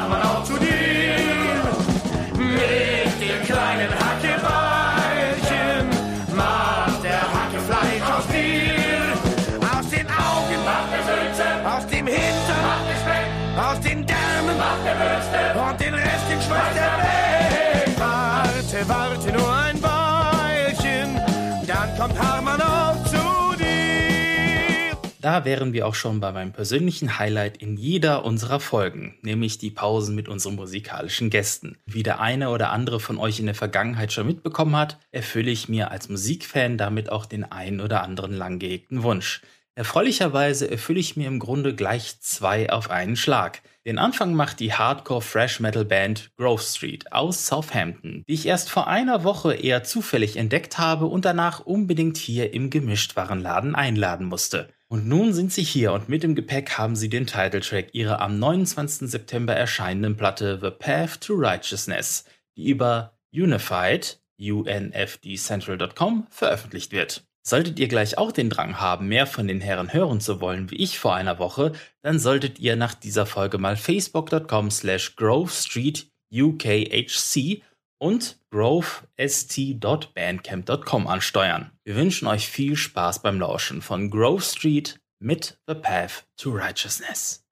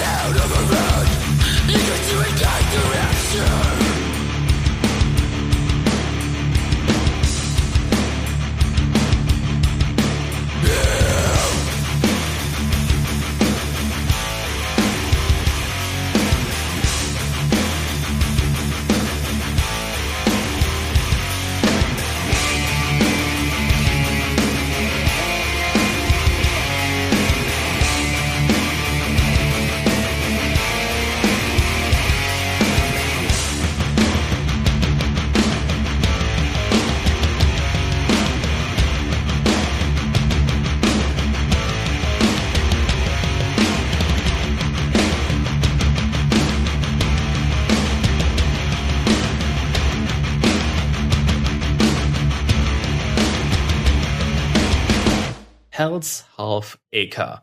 So lautet der Track der zweiten Band im Bunde, Fugitive. Die Crossover Fresh Metal Band aus Fort Worth, Texas besteht aus Mitgliedern von ANS, Scourge, Impalers, Creeping Death und auch Power Trip. Seit dem Release ihrer ersten EP Maniac im August letzten Jahres bin ich schon dabei, die Band zu uns einzuladen. Und ihr könnt euch nicht vorstellen, wie sehr ich aus dem Häuschen war, als plötzlich beim neuesten Anlauf die Antwort von Blake, dem Gitarristen und Kopf der Band, hier eintraf. Ja, vielleicht lief hier die eine oder andere Träne, aber das tut jetzt auch nichts zur Sache. Mehr dazu aber im nächsten Monat. Den gerade gehörten Track Hell's Half Acre findet ihr auf ihrer ersten EP Maniac, die ihr neben ihrer aktuellen Single mit den Songs Blast Furnace und Standoff auf fugitivetx.bandcamp.com erhalten könnt.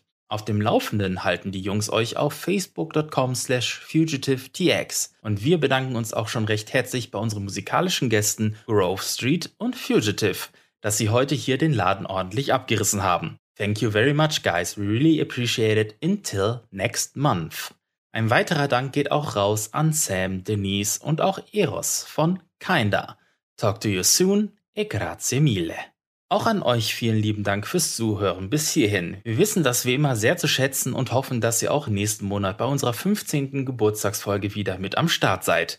Denn da gibt's dann mehr Musik. Aber jetzt lehnt euch schön zurück und genießt weiterhin die Sendung. Denn jetzt kommen wir zu meinem Film, den ich für diese Folge ausgesucht habe.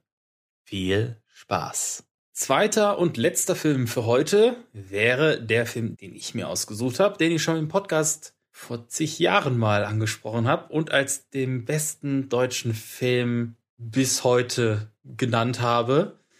Und bis heute war wahrscheinlich 2004, 13 oder so. Was? Noch vor Diddy der Doppelgänger und Supernasen tanken super. Ja, ja, vielleicht, ja. Also ich meine, gehört ja jetzt schon, und glaube ich, unter die besten Filme aller Zeiten oder so, glaube ich. Ja, er wird äh, ziemlich weit oben sogar gelistet. Äh, genau. Und ähm, ja, M, die Stadt sucht einen Mörder. Von 1931, wie auch vorhin schon erwähnt, eine der ersten deutschen Tonfilmproduktionen.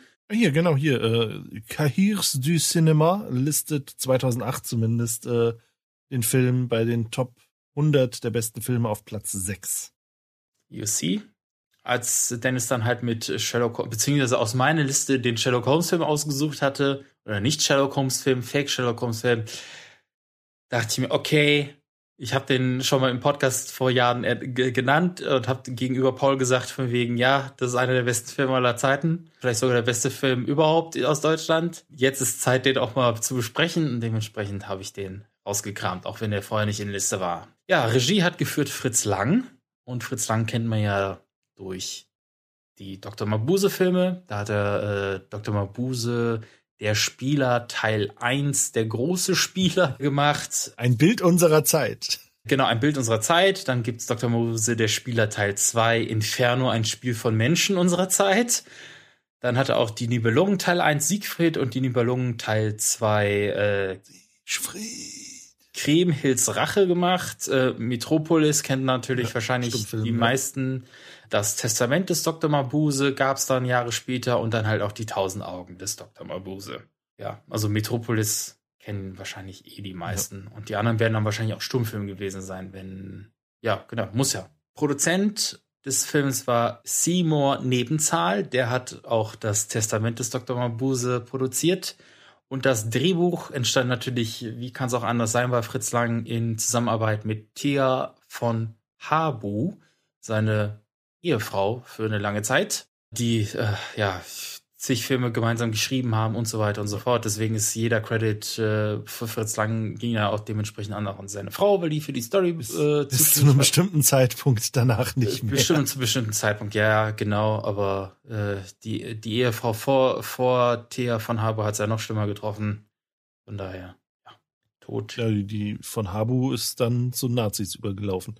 Ja, die hat ja mit ähm, äh, hier ähm, die mit den äh, Nazi-Olympisch Riefen, Riefenstahl, genau, Leni Riefenstahl, ja. genau. Hat ja mit ihr dann gemein, gemeinsame Sache gemacht ja. und äh, Fritz Lang ist in die USA ausgewandert. Genau, genau, genau. Boxoffice Budget verkneifen wir uns, gibt's nicht, ja. kann man nicht zu sagen. Kommen wir zum wesentlich interessanteren Teil des Films, nämlich den Cast. Richtig. Wo wir the one and only, the myth, the legend Peter Lorre haben, der hier Hans Beckert beziehungsweise M spielt. Vielen auch bekannt als Peter Lorre. Peter Lorre. Peter Lorre, genau, genau. Ich kannte ihn tatsächlich immer nur als Peter Lorre, weil ich nie auf dem Schirm hatte, dass der ja Deutscher ist. Der ist gar ein Deutscher, glaube ich, Peter Lorre. Peter Lorre ist, glaube ich, Ungar, meine ich. Oder hat Ja, ungarische, äh, ungarische Wurzeln. gebürtig, Ja. Also auf jeden Fall Mhm. hat er einen bayerischen Akzent im Film, was ich sehr interessant Ähm, fand. Ja, er ist Ungar, aber er ist auch so ein bisschen Österreich. Was denn jetzt? Äh, Österreich-Ungarn. Österreich-Ungarn. Er ist in Rosenberg geboren, ähm, als Laszlo Löwenstein. In Rosenberg, Ungarn, Österreich-Ungarn. Heutige Slowakei. You see, you see. Und dann später auch eben die USA. Ach, wo du gerade Österreich sagst. Schöne Grüße an unsere Hörer aus Österreich und der Schweiz, die ja anscheinend irgendwie plötzlich unseren Podcast entdeckt haben und uns irgendwie da in die Charts, in die Top 30, 10 geklickt haben. Ich habe keine Ahnung. Ich hätte eine Vermutung, wer es in Österreich sein kann, der uns da hochklickt. Da fällt mir so ein Martin ein. Oder Fritz Lang, der war auch Österreicher. Ah nee, der lebt nicht mehr. Ja, vielen Dank erstmal an diejenigen. Immer schön zu sehen, dass doch noch irgendwie wir irgendwo in irgendwelchen Charts nochmal auftauchen. Weiß aber nicht warum, wieso. Also meistens, wenn wir irgendwie in die Charts irgendwie hochgehen, dann liegt das daran. Aber das sieht man dann auch an den Ländern. Also wenn dann jemand aus der Türkei, aus Brasilien, aus Italien, aus Frankreich, was hatten wir noch so für Sachen? Wir hatten, ich glaube, Kolumbien auch schon und so weiter und so fort. Dann liegt das meistens daran, dass die uns mit Bubble vertauschen. Also hier diesem äh, Übersetzungsdingens Zeug. Und äh, so kriegen wir dann auch mehr Likes auf Facebook und Co. Aber dann Nicht mehr. säubere ich das wieder und äh, die Zahlen gehen wieder nach unten. Aber ja, ich weiß nicht, woran es liegt. Aber Du gut. schreibst da noch alle persönlich an und beleidigst die, weil sie zu blöd sind, das Ja, in Internet der anderen. Sprache, damit ich mache Ja, das in genau. der anderen Sprache, damit die Bubble.com verwenden können, um dann Ja, quasi genau. die Sprache dann dementsprechend zu lernen.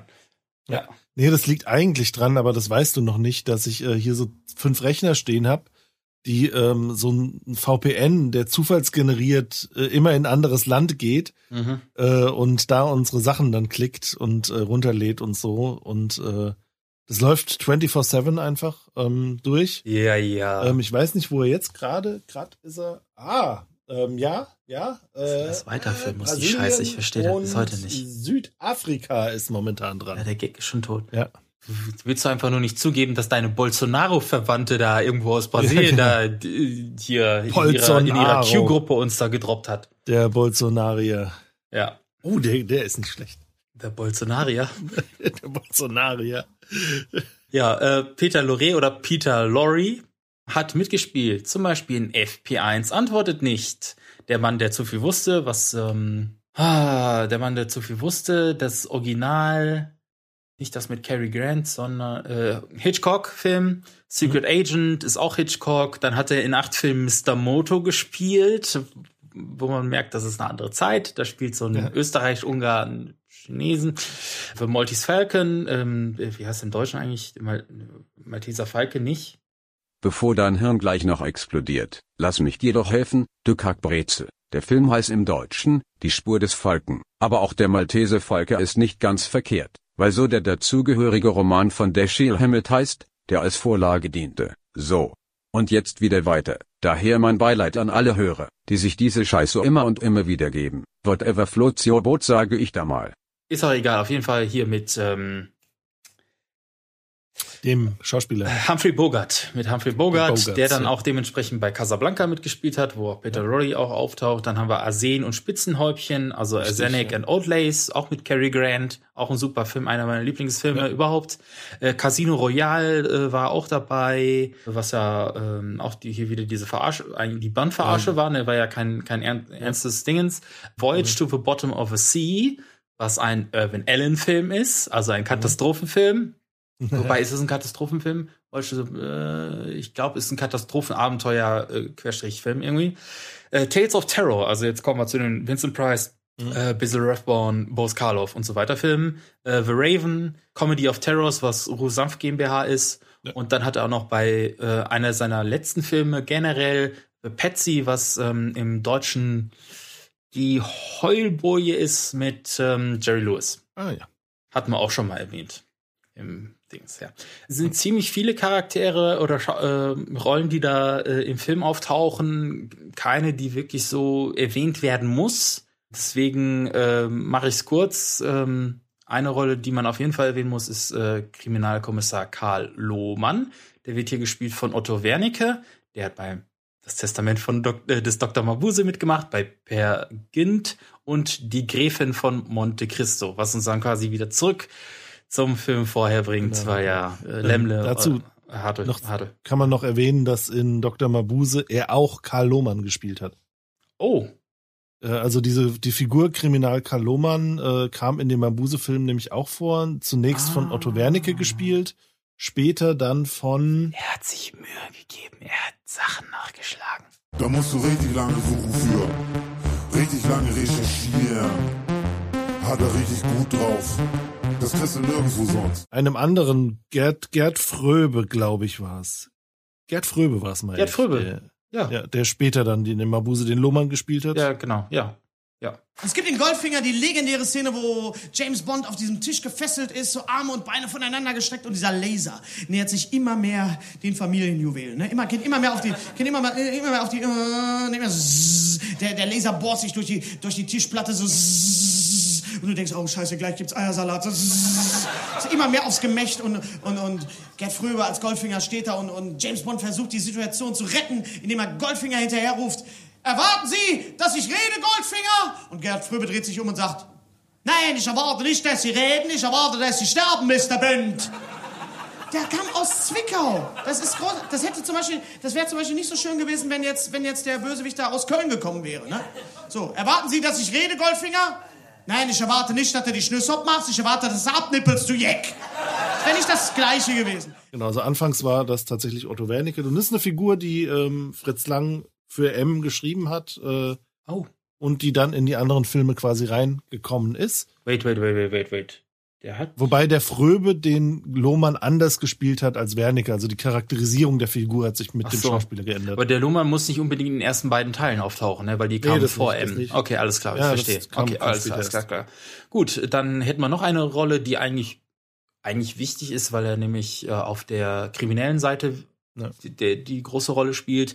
Schränker heißt er hier. Der Schränker. Ja, und der wird gespielt von Gustav Gründens.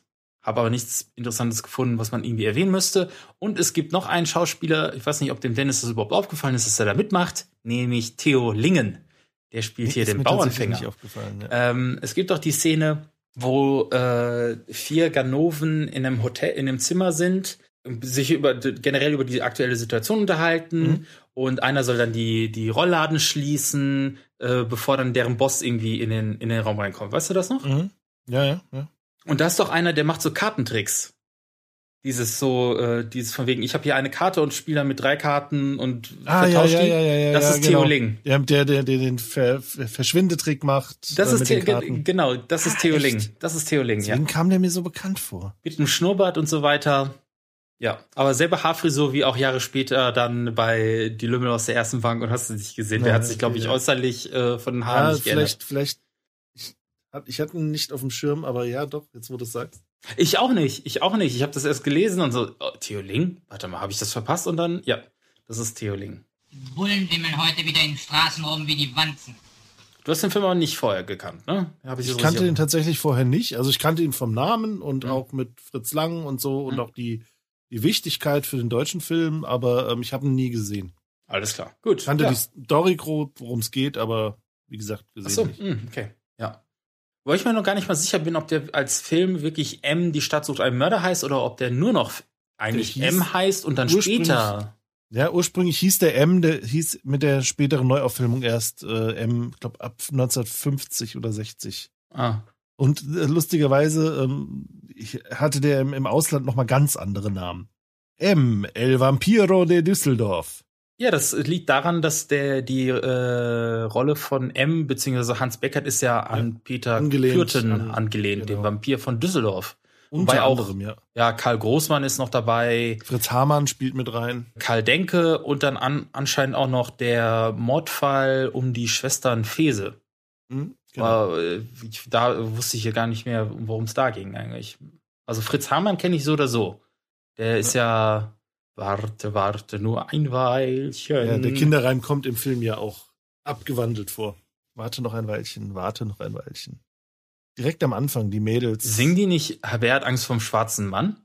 Nee, nee, die singen, singen ähm, warte noch ein Weilchen, warte noch ein Weilchen, dann kommt der schwarze Mann auch zu dir oder sowas. Das ist abgewandelte Version von dem Hamann-Song. Also ich habe in Erinnerung, dass die äh, hier, wer hat Angst vom schwarzen Mann? Nee, ich habe den, ich hab den gestern geguckt. Das ist Warte Okay. noch ein Weilchen. Fand ich nämlich sehr witzig, äh, weil ich dann auch den Text erstmal nicht verstanden habe. Und Mhm. erst, äh, als ich mir auf Wikipedia noch mal ein bisschen was durchgelesen habe, steht da nämlich drin, dass äh, die da über den schwarzen Mann singen tatsächlich ähm, und nicht über Fritz Hamann. Also da ist der Text irgendwie verändert worden. Ah, okay. Hm. Ja. Ich hatte irgendwie, wer hat Angst vom schwarzen Mann, bla bla bla, rette sie, wir können uns eine Kacke. Weilchen. Ah, gut. noch ein Weilchen. Und macht irgendeine komische Wurst aus die. Und da habe ich auch nicht so recht verstanden, was für eine Wurst das ist. In dem Film kommen generell sehr seltsame Lebensmittel vor aus heutiger Sicht. Ja, und viel Schleichreklame ist auch drin. Ja. Nur ein Weilchen, bald kommt der schwarze Mann zu dir mit dem kleinen Hackebeinchen. Mach er Schabe Fleisch aus dir. Du bist raus. Warte, warte, nur ein Weilchen, bald kommt der schwarze Mann zu dir mit dem kleinen Hackebeinchen. Mach er Schabe Fleisch aus Ihr solltet verfluchte Liedlich singen, habe ich euch gesagt. Könnt ihr denn nicht hören? Ja, Fritz Hamann, äh, halt ein, sehr, einer, einer der, ja nicht ersten, aber doch einer der frühen Serienmörder. Ja, einer in der bekanntesten. So, ja. Dann kommen wir zur Story. In Berlin treibt ein Kindermörder sein Unwesen, auf dessen Kopf 10.000 Reichsmark ausgesetzt sind. Hat noch eine schöne Diskussion, was soll eigentlich MK heißen? Und äh, später sieht man lustigerweise einen Zeitungsartikel im Film, wo äh, 10.000 Mark ausgeschrieben steht. Ah, okay, ja. es ist, es ist ein MK, aber ich habe das K nicht als K gelesen. Es sah aus wie ein F. F, ja. Ein FT-Mix. Aber das liegt an der Font halt. Mark Belohnung. Mein Gott, geht das so ist ja furchtbar. 10.000 Mark. Ja, das kleine Dorf kann ja keiner lesen. Wo lesen da vorne? Vorlesen. Ja, Der unbekannte Lass Mörder. doch lesen. Ruhe! Schnauze, lass doch lesen. Der Schrecken unserer Stadt hat ein neues Opfer gefordert. Lauter davor, man versteht denn nicht. Aus bestimmten Anzeichen geht hervor, dass auch dieser neue Mord von demselben gespenstischen Unhold begangen wurde, dem bereits acht Kinder unserer Stadt zum Opfer gefallen sind. Immer wieder muss nachdrücklichst darauf hingewiesen werden, dass es die heiligste Pflicht jeder Mutter, jedes Vaters ist, mehr als je ihre Kinder vor der Gefahr, in der sie ständig schweben, zu warnen. Umso mehr, als es sich um eine Gefahr handelt, die sich ihnen wahrscheinlich in freundlichster Form nähert. Ein paar Süßigkeiten, ein Spielzeug, ein Apfel kann Verlockung genug sein, um einem Kinde zum Verhängnis zu werden. Richtig, natürlich. Lies doch mal weiter. Die begreifliche Nervosität wird noch dadurch gesteigert, dass die Bemühungen der Kriminalpolizei des Mörders habhaft zu werden bisher leider völlig erfolglos geblieben sind. Aber die Polizei steht vor der fast unlösbaren Aufgabe, einen Täter zu fassen, der bisher auch nicht die geringste Spur hinterlassen hat. Wer ist der Mörder? Wie sieht er aus? Wo verbirgt er sich? Niemand kennt ihn. Und doch ist er mitten unter uns. Und jeder, der neben dir sitzt, kann der Mörder sein. Sein nächstes Opfer wird Elise Beckmann, die er auf dem Rückweg von der Schule nach Hause abfängt und durch Süßigkeiten und einen Luftballon ihr Vertrauen erschleicht. Du hast aber einen schönen Ball.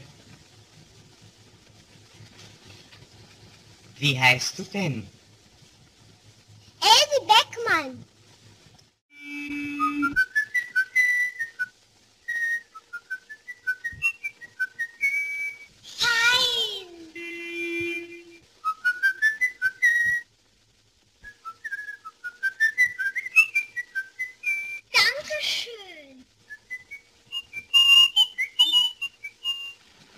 Jedoch bringt auch die Tat kein Licht ins Dunkel, um den Täter irgendwie auf die Schlichte zu kommen. Verzweiflung macht sich bei der Polizei, darunter auch Kriminalkommissar Karl Lohmann breit. Daher werden fortan ständig Razzien und Kontrollen bei den Lokalen der kriminellen Ringvereine durchgeführt. Sei mal Hauptmann. Jede Nacht die Stänkereien in die Lokale rum.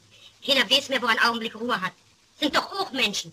Glauben Sie, zum Vergnügen schlagen wir uns unsere Nächte um die Ohren? Nee, aber sie vertreiben mir die Kundschaft. Und den, den sie suchen, den finden sie hier doch nicht. Was glauben Sie, was die hier alle für eine Stinkwut auf den Kerl haben, dem sie jede Nacht die Razzia verdanken? Und vor allem die Mädchen, wenn die auch auf den Strich gehen. Geschäft ist Geschäft. Aber das können Sie mir glauben, Herr Hauptmann. Irgendwo ist in jeder sowas von der Mutter. Ich kenne manchen schweren Jungen, der nasse Augen kriegt, wenn er kleine Kinder spielen sieht.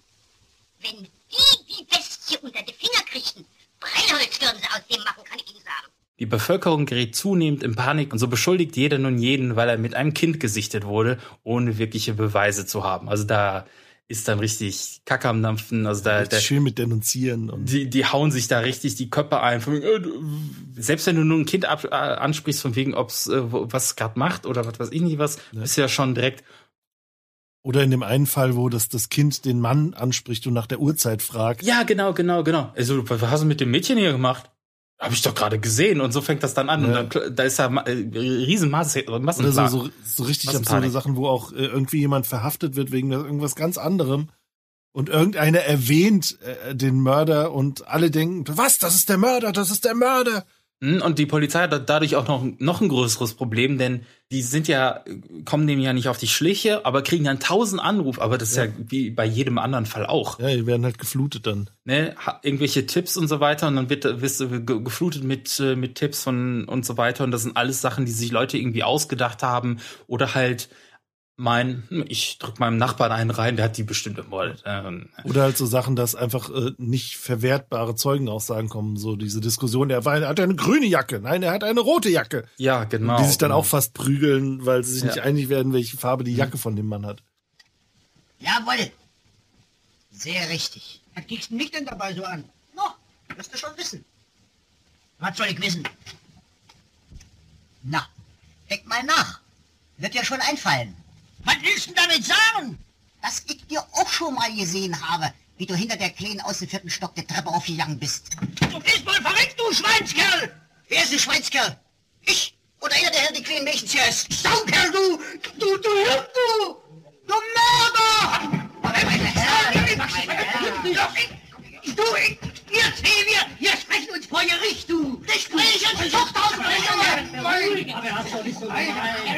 Du, du, du Überleibender, du! Du gemeiner Ehrabschneider! So eine Verleumder, so eine Erbschneider. So was lässt sich der Polizei ein. Hausdurchsuchung. Schande, nein, bitte Schande. So einen anonymen Wischling gleich Hausdurchsuchung. Herr Eger, nur beruhigen Sie sich doch endlich. Wir tun ja schließlich auch nur unsere Pflicht. Wenn man schon selber keine ruhige Minute mehr hat. Lauter Angst um die Kinder. Na sehen Sie. Gerade darum muss die Polizei doch jede noch so kleine Spur verfolgen. Jeder Mensch auf der Straße kann der Täter sein. Jetzt musst du aber schnell nach Hause gehen. Wo wohnst du denn, mein Kind? Was geht denn das Sie an, wo das Kind wohnt? Ich. Bitte? Was wollen Sie denn von den Kleinen? Gar nichts will ich. Was wollen Sie denn überhaupt?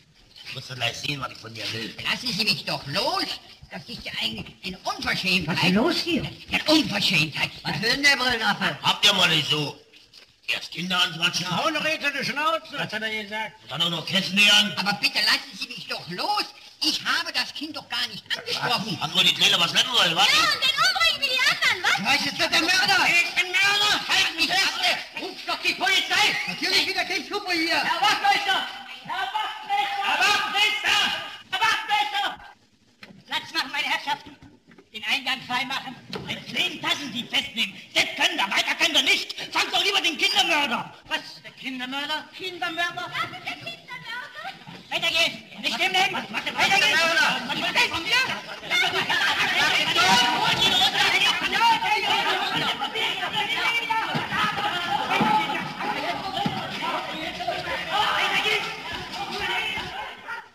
wie Sie, Herr. Aber meine Herren, meine Herren, Sie müssen doch wenigstens wissen, welche Farbe die Mütze von dem kleinen Mädchen hatte, das Sie heute Mittag mit dem Unbekannten gesehen haben wollen. Natürlich, Herr Kommissar. Die Mütze war rot. Herr Kommissar, die Mütze war grün. Die Mütze war rot. Die Mütze war grün. Rot, grün, rot, grün, rot, grün, rot, grün, Also rot, grün. Schluss, Schluss! Hat ja keinen Zweck.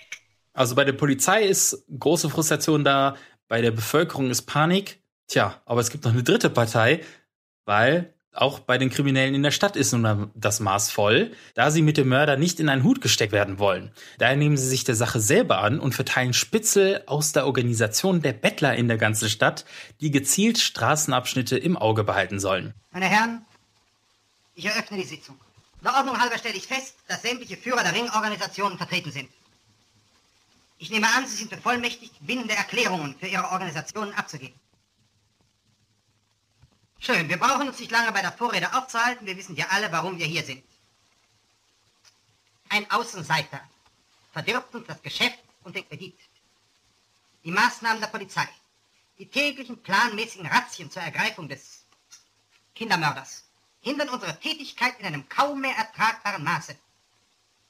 Es geht nicht mehr länger an, dass wir in keinem Hotel, in keiner Kaschemme, in keinem Konzertcafé und in keiner Privatwohnung mehr vor einem Zugriff der Kriminalpolizei sicher sind. Sehr richtig. Bravo. Dieser Zustand muss ein Ende nehmen. Wir müssen wieder geordnete Verhältnisse bekommen, sonst machen wir pleite. Die Kassen unserer Organisationen sind nächstens erschöpft. Wenn wir nicht die Unterstützungsbeiträge für die Frauen unserer Kollegen, die, die auf Staatskosten verpflegt werden, in Angriff nehmen wollen, so weiß ich nicht mehr, wo wir die Gelder hernehmen sollen, die wir zur Vorbereitung und Ausführung unserer Pläne benötigen. Außerdem leidet unser Renommee. Die Polizei sucht den Mörder in unseren Kreisen. Meine Herren, wenn sich mir bei Ausübung meines Berufs ein Kriminalbeamter den Weg stellt, dann weiß er, welches Risiko er eingeht. Und ich weiß es auch. Wenn einer dabei draufgeht, im Beruf gestorben, schön, geht in Ordnung. Aber zwischen denen, die die Kriminalpolizei sucht, und zwischen uns, da ziehen wir einen dicken Strich. da ist Schluss. Jawohl. Wir üben unseren Beruf aus, weil wir existieren müssen. Aber diese Bestie hat kein Recht zu existieren. Die muss weg. Die muss ausgerottet werden, vertilgt. Ohne Gnade und Barmherzigkeit. Meine Herren, unsere Mitglieder müssen wieder in Ruhe ihren Geschäften nachgehen können, ohne durch die überhandnehmende Nervosität der Kriminalpolizei andauernd gestört zu werden. Ich bitte, sich dazu zu äußern, meine Herren. Spitze. Spitze müssen wir haben. Wir müssen von den Absichten der Polizei beinahe eher verständigt werden als die Polizei selber. Die Weiber müssen sich mehr an die Bullen ranmachen. Wie oft ist einer von uns verschütt gegangen, bloß weil das Mehl, bei dem er geschlafen hat, an die Polente verpfiffen hat. Jetzt sollen Sie mal die Polente an uns verpfeifen.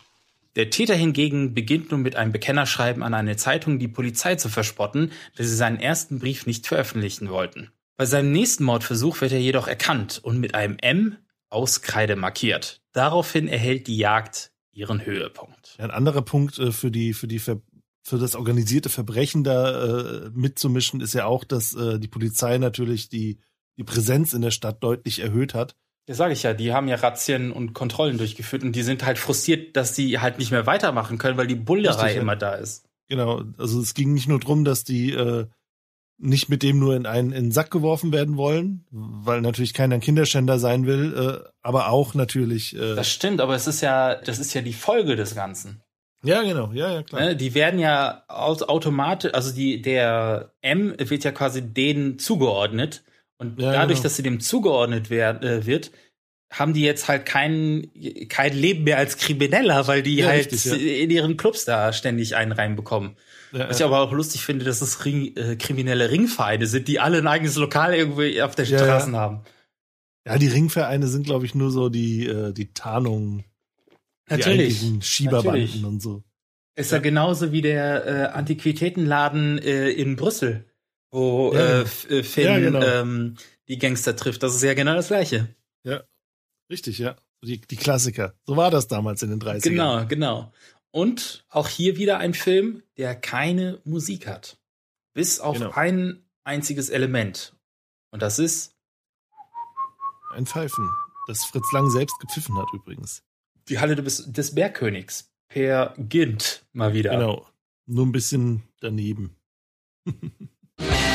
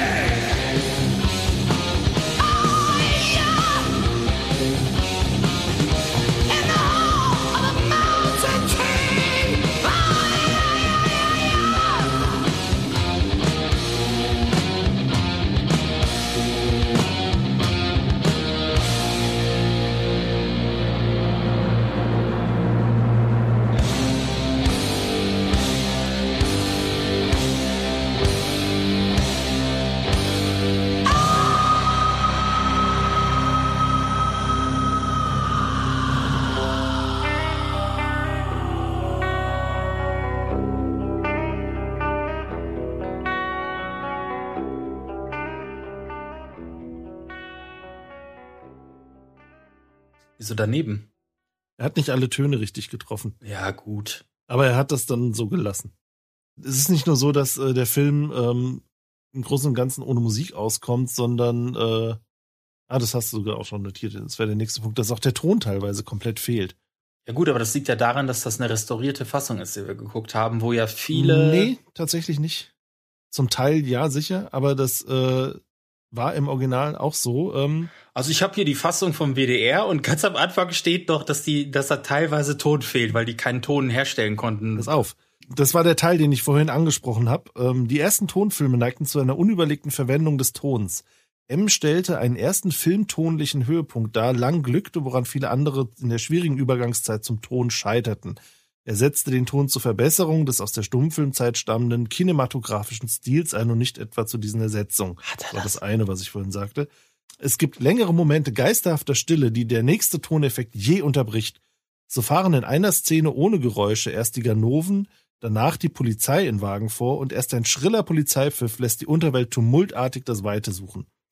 Der dramaturgisch, ökono dramaturgisch, der dramaturgisch-ökonomische Einsatz des Tons in M ist teilweise aber auch darauf zurückzuführen, dass die Produktionsfirma Nero teure Lizenz- und Mietzahlungen an die Tobis leisten musste, die damals ein Monopol auf die junge Tontechnik hatte. Bild und Ton sind oft entkoppelt, etwa wenn eine Erzählstimme über montierte Einstellungen gelegt ist. Ja, ihr jungen Hüpfer, so war das früher. Genau. Jetzt habt ihr es gehört. Kein Ton, doch Ton, immer Ton, hin und wieder Ton.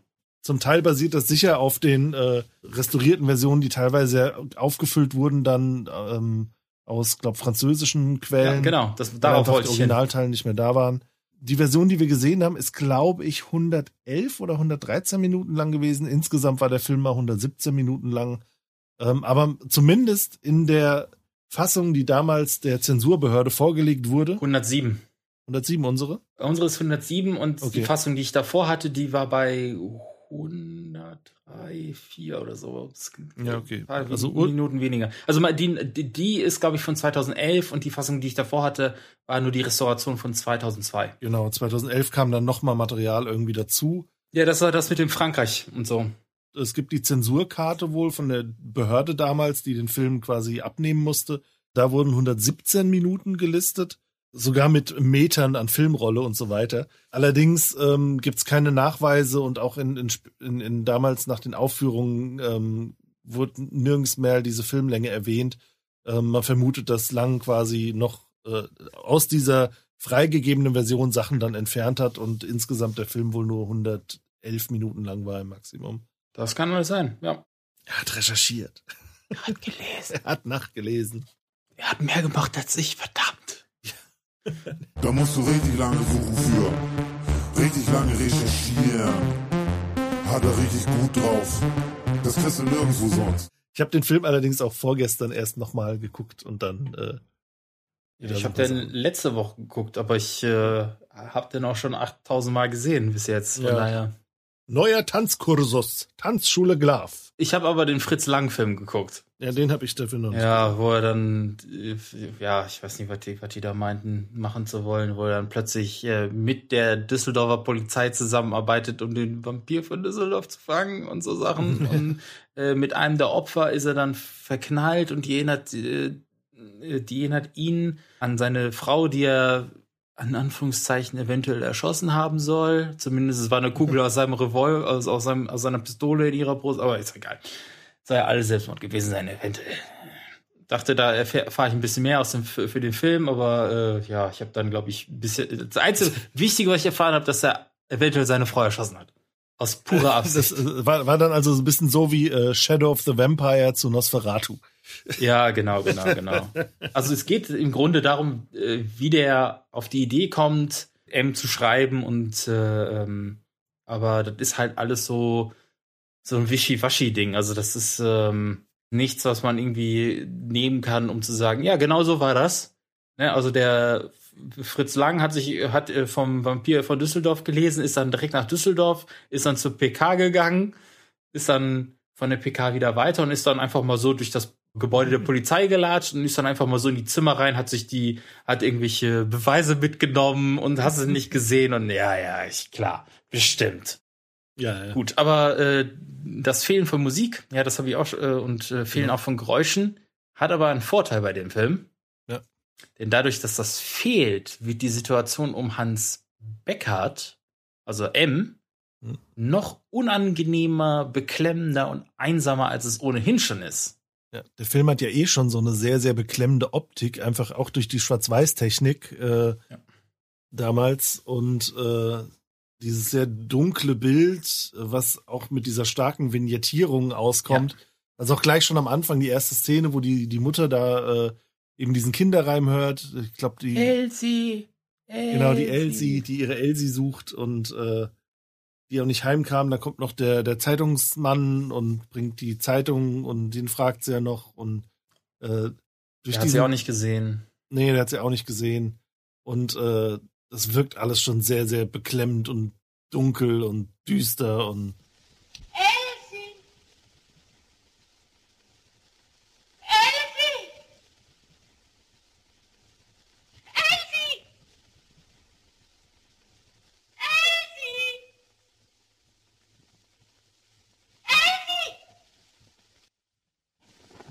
Sie mal, Herr Gerke, haben Sie Elsäche nicht gesehen? Nee. Ist sie nicht gerade von mir die Treppe raufgelaufen? Nee. Sie ist noch nicht zu Hause. Na, dann wird sie wohl bald kommen. Auf Wiedersehen, Frau Beckmann. Auf Wiedersehen, Herr Gerke. Ja, nicht nur das, du hast auch ständig ähm, so Kameraeinstellungen, die einem das Gefühl geben, als wärst du Beobachter, äh, der hinter, also nicht nur unbedingt hinter dem hinter Mörder steht und den beobachtet, sondern so quasi auch so, du hast auch immer so, so einen Draufblick von Weit oben, oben, und ganz lange Gassen, die du dir dann anguckst oder die dann gezeigt werden und so weiter. Und das hat immer so, so, so eine, ja, wie so eine Beobachterperspektive irgendwie, die Ich habe hier gerade die Szene mit dem, dem Mann mit der Uhrzeit äh, laufen. Und da, da ist auch so ein, so ein Perspektivenspiel. Also der Mann wird ja dann zurechtgewiesen von so einem bulkigen Typen, Mhm. der aber so ein, so ein Kopf größer vielleicht ist als der, vielleicht einen halben. Aber man sieht die dann, wenn die sprechen und äh, wenn quasi der man es aus der Sicht von dem bulkigen Typen sieht, ist es von sehr weit oben und der Ja, Mann wirkt ja. so, als wäre er einen halben Meter groß Ja. nur. Und äh, umgekehrt, der andere geht sehr nach oben dann. Also er spielt sehr viel mit Perspektive und mit Kameraeinstellungen. Und wenn dann M halt auf der Flucht ist oder beziehungsweise noch nicht wirklich auf der Flucht ist, aber zumindest sich so versteckt in den Gassen und so weiter und du hörst kein Geräusch, aber der ist, der ist selber so am Horchen, von wegen, kommt da gleich jemand um die Ecke und Ja. so weiter. Irgendwie passt das richtig, dass da, dass du überhaupt nichts hörst und du weißt, kann da jetzt was sein? Da kommt doch bestimmt, oder kommt da noch was? Ja. Oder höre ich das Ja. nicht? Oder und das ist, das macht's. Passt sehr gut, ja. Er hat- quasi so ein bisschen aus der, äh, also jetzt mal äh, einfach unterstellt, dass ein Großteil davon auch beabsichtigt war und nicht aufgrund der Restaurierung Das kann sein. so kam. Ist es natürlich auch sehr effizient eingesetzt, äh, wenn man dann noch den Hintergrund mit den Lizenzgeschichten hat, dass man einfach da auch sparen musste, dann einfach daraus eine, eine Tugend machen und das als Genau. Stilmittel verwenden, ist natürlich richtig, richtig smart. Wobei ich mich gefragt habe, es gibt ja Szenen, wo du Hintergrundrauschen hast, wo eigentlich im Grunde nichts passiert. Da sitzt einer im Raum und du hörst die ganze Zeit das typische Rauschen, als wäre jetzt irgendwie ein Mikrofon an.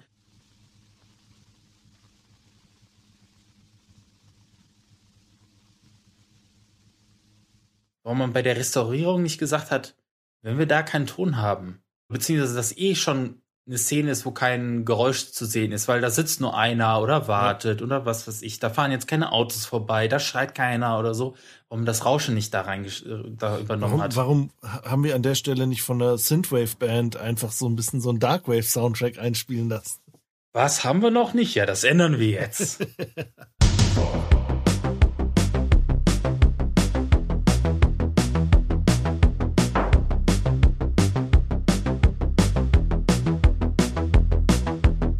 Wäre das erste, was ich gemacht hätte, glaube ich, bei der Restaurierung von Singen. Okay, wenn da so oder so kein Ton war, dann Ja. lass doch einfach äh, Hintergrundrauschen laufen, weil in gewissen Szenen wirkt das auch ein bisschen komisch, weil du hast dann dieses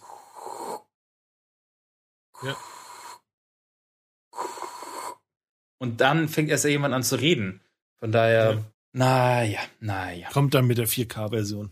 Wo du die Kamera und Perspektive auch schon angesprochen hast, es gibt ja eine, auch eine Szene, das war, glaube ich, in dieser Bäckerei, wo es Harzer Käse, Emmentaler und Ja. anderer Käse gibt. Ja, genau. Das, war, das waren die Stullen, oder? Mit der Tafel äh, die, die äh, Brotpreise des Ja, Tages. ja, ja, genau, genau. Äh, da, wurde, da waren ganz viele seltsame Wurstsorten auch dabei. Ja, und da gibt's äh, gibt's auch den Moment, wo mit wo er mit der Kamera zur Decke fährt, Mhm. um dann quasi also das mit Material unterhalb eines Fensters einzublenden, wie die Kamera unter dem Fenster hochfährt, so als wäre er quasi eine Etage einfach höher gefahren. Das fand Ja. ich auch ganz nett. Ja. In der Szene mit dem Käse sagt doch einer irgendwie sowas unfassbar Geiles. Irgendwas, oh, der, der, Käse, der Käse heute riecht wieder besonders eklig lecker oder irgendwie sowas. Hosse in Blutwurst. Für Deibel stinkt der Käse gut. Ach, der, das war das äh, war der Laden, wo auch äh, das Schild stand: Unser Kollege Kredit ist gestorben. Ja, okay, es ist ja schon nach der Inflation. Dazu zu Beginn der Inflation, glaube ich. Ähm, wird, glaube ich, irgendwo auch erwähnt. Mhm. Ja, genau, der, äh, die, die Fabrikhalle am Ende. Äh, Ah. der, der Typ, der auspackt, äh, sagt ja noch hier, die, die äh, Schnapsbrennerei, die bei der Inflation pleite gegangen ist. Und seitdem kümmert sich keiner mehr ums Gebäude. Sie kennen doch die alte Schnapsfabrik von Kunz und Levi. Die in der Inflation pleite gemacht haben. Jawohl. Und seit der Zeit steht das Ding nun leer und es kümmert sich kein Mensch mehr darum. Ja, dann lass uns doch direkt dazu kommen, weil das haben wir jetzt so nicht aufgeklüsert im Grunde. Ne? Also ähm, äh, M ermordet ja diese Elsie. Genau. Ne, die wird ja irgendwo auf dem offenen Feld ermordet und man sieht dann halt den spielenden Ball da rumfallen, der da äh, oder ins, durchs Bild hoppeln. Und dort findet die Polizei ja schon äh, von seiner äh, seine Zigarette, ne? Ja. Äh, oder Zigarre, was waren das nochmal? Z Zigaretten As- waren es, glaube ich. So bestimmte Zigaretten, wo er dann später auch drauf kommt, dass die. Ich wollte gerade Astoria sagen, aber das ist es nicht. Ja, ne, das ist so ähnlich. Irgendwas so ähnlich. Asti Astorius? Ast nee, As ich komme da glaube ich jetzt gerade nicht drauf. Hm. Ares? Aste Aster Asteros? Ich weiß es leider auch nicht mehr. Ja, das im Wikipedia-Text wird das erwähnt irgendwo. Ariston. Ariston, genau, Ariston. Und wo du das, genau, da, da, das, äh, da finden die schon die, diese Zigarette oder äh, Zigarre, was auch immer, können aber das na- mit, damit nichts anfangen. Weil das ist halt Und- einfach eine Zigarettenmarke, die üblich ist. Genau, ja. Und dann kommt ja das Bekennerschreiben von ihm. Äh, an die Zeitung, wo sie herausfinden, ähm, Ein roter Stift. roter äh, Bleistift oder Buntstift eher gesagt. Ähm, an der Schrift sieht man so Rillen, Mhm. die dadurch entstanden sind durch den Untergrund, auf dem der halt das Papier beschrieben hat, was dann das Fensterbrett ist in dem Zimmer, wo er oder in dem Haus, wo er mit Untermieter ist oder Untermieter, ja. Also erst gehen sie ja von einem Holztisch aus. Ja, ja, genau. ähm, Mhm. Kommen dann aber auf die Fensterbank, die auch aus Holz ist. Nummer 24, Beckert. Städtischer Kurier wird nicht gehalten. Tisch, Mahagoni poliert mit Plüschdecke. Kein Rotstift, auch keine Spuren davon, überhaupt kein Schreibmaterial. Im Papierkorb Drucksache, Zigarrenreklame. Bunte Ansichtskarte, Blumenstrauß, herzlichen Gruß, Paul. Sonst kein Absender. Leere Zigarettenschachtel, Marke Ariston, Tüte mit Süßigkeiten, halb leer, ohne Firmenaufdruck. Halt. Aha, da ist sie schon. Fand man unweit der Mordstelle an verschiedenen Stellen im Umkreise von 50 Metern drei Zigarettenstummel Marke Ariston. Bitte. Ja, die Zigarettenmarke ist die gleiche, aber der Tisch war doch kein alter Holztisch. Naja, er kann ja den Brief auch woanders geschrieben haben. Aber... Donnerwetter. Das Fensterbrett. Dann kommt es ja zu dem zweiten Versuch, wo er ein Mädchen irgendwie sich schnappen möchte und äh, hat sie auch schon so weit, dass sie mit ihm läuft, hat, glaube ich, auch wieder einen Luftballon gegeben. Auch Ja, vor allem ist er, er versucht es erst bei einem Mädchen, ähm, die dann aber zu ihrer Mutter läuft und wo er dann ablassen muss, was ihn dazu dann führt, unvorsichtiger zu werden, so ein bisschen. Mhm. Und halt seinem Trieb nachzugehen und dann direkt nochmal irgendwo einen Anlauf startet. Mhm, Und da ist er aber auch schon auf dem Trichter, dass die Ganoven nach ihm suchen. Ja. Und dann einer entdeckt ihn auch und gibt, ähm, marki- malt sich so ein M mit Kreide auf die, auf die Hand und versucht ihn dann halt in so anzurempeln, dass er halt mit der, mit der Hand auf seine Schulter kloppt. Er rempelt ihn an, weil er die äh, Apfelsinenschale aus dem Südfrüchteladen, wo er Genau. die Süßigkeiten fürs Kind Genau. kaufen war, auf die Straße hat fallen lassen. Das ist sein Vorwand, ihn anzurempeln. Schön, dass du genau die Müsst Details anzeigen. hast. Sehr gut. Dankeschön.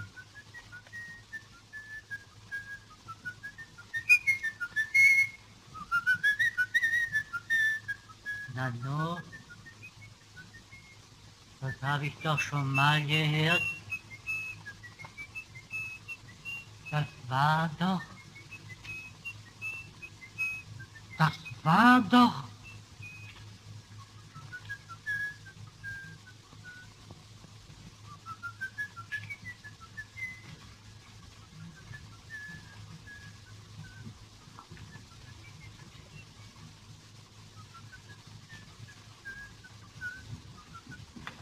Hallo, Heinrich!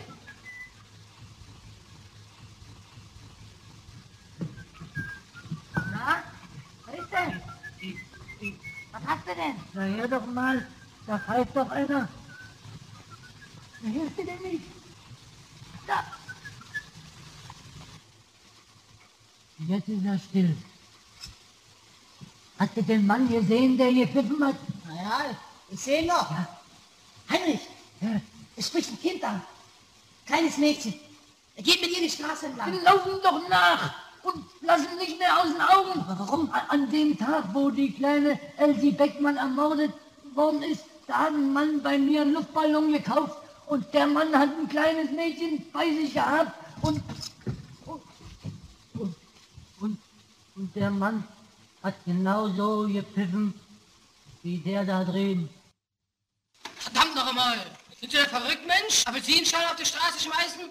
Prima dicke Hals und Beine! Unglaublich sowas! Müsste man direkt der Polizei anzeigen. Unverschämtheit, sondergleichen. Und dann beginnt halt die Jagd und dann wissen halt auch jeder, dann fängt auch dieses an, dass die Pfeifgerä also die pfeifen sich gegenseitig, äh, die Gangster, also die, äh, beziehungsweise die Bettler, die da Bettler, äh, äh, als Spion da äh, Wache stehen, die pfeifen sich dann quasi durch die Straßen und machen, machen dann den Mob mobil.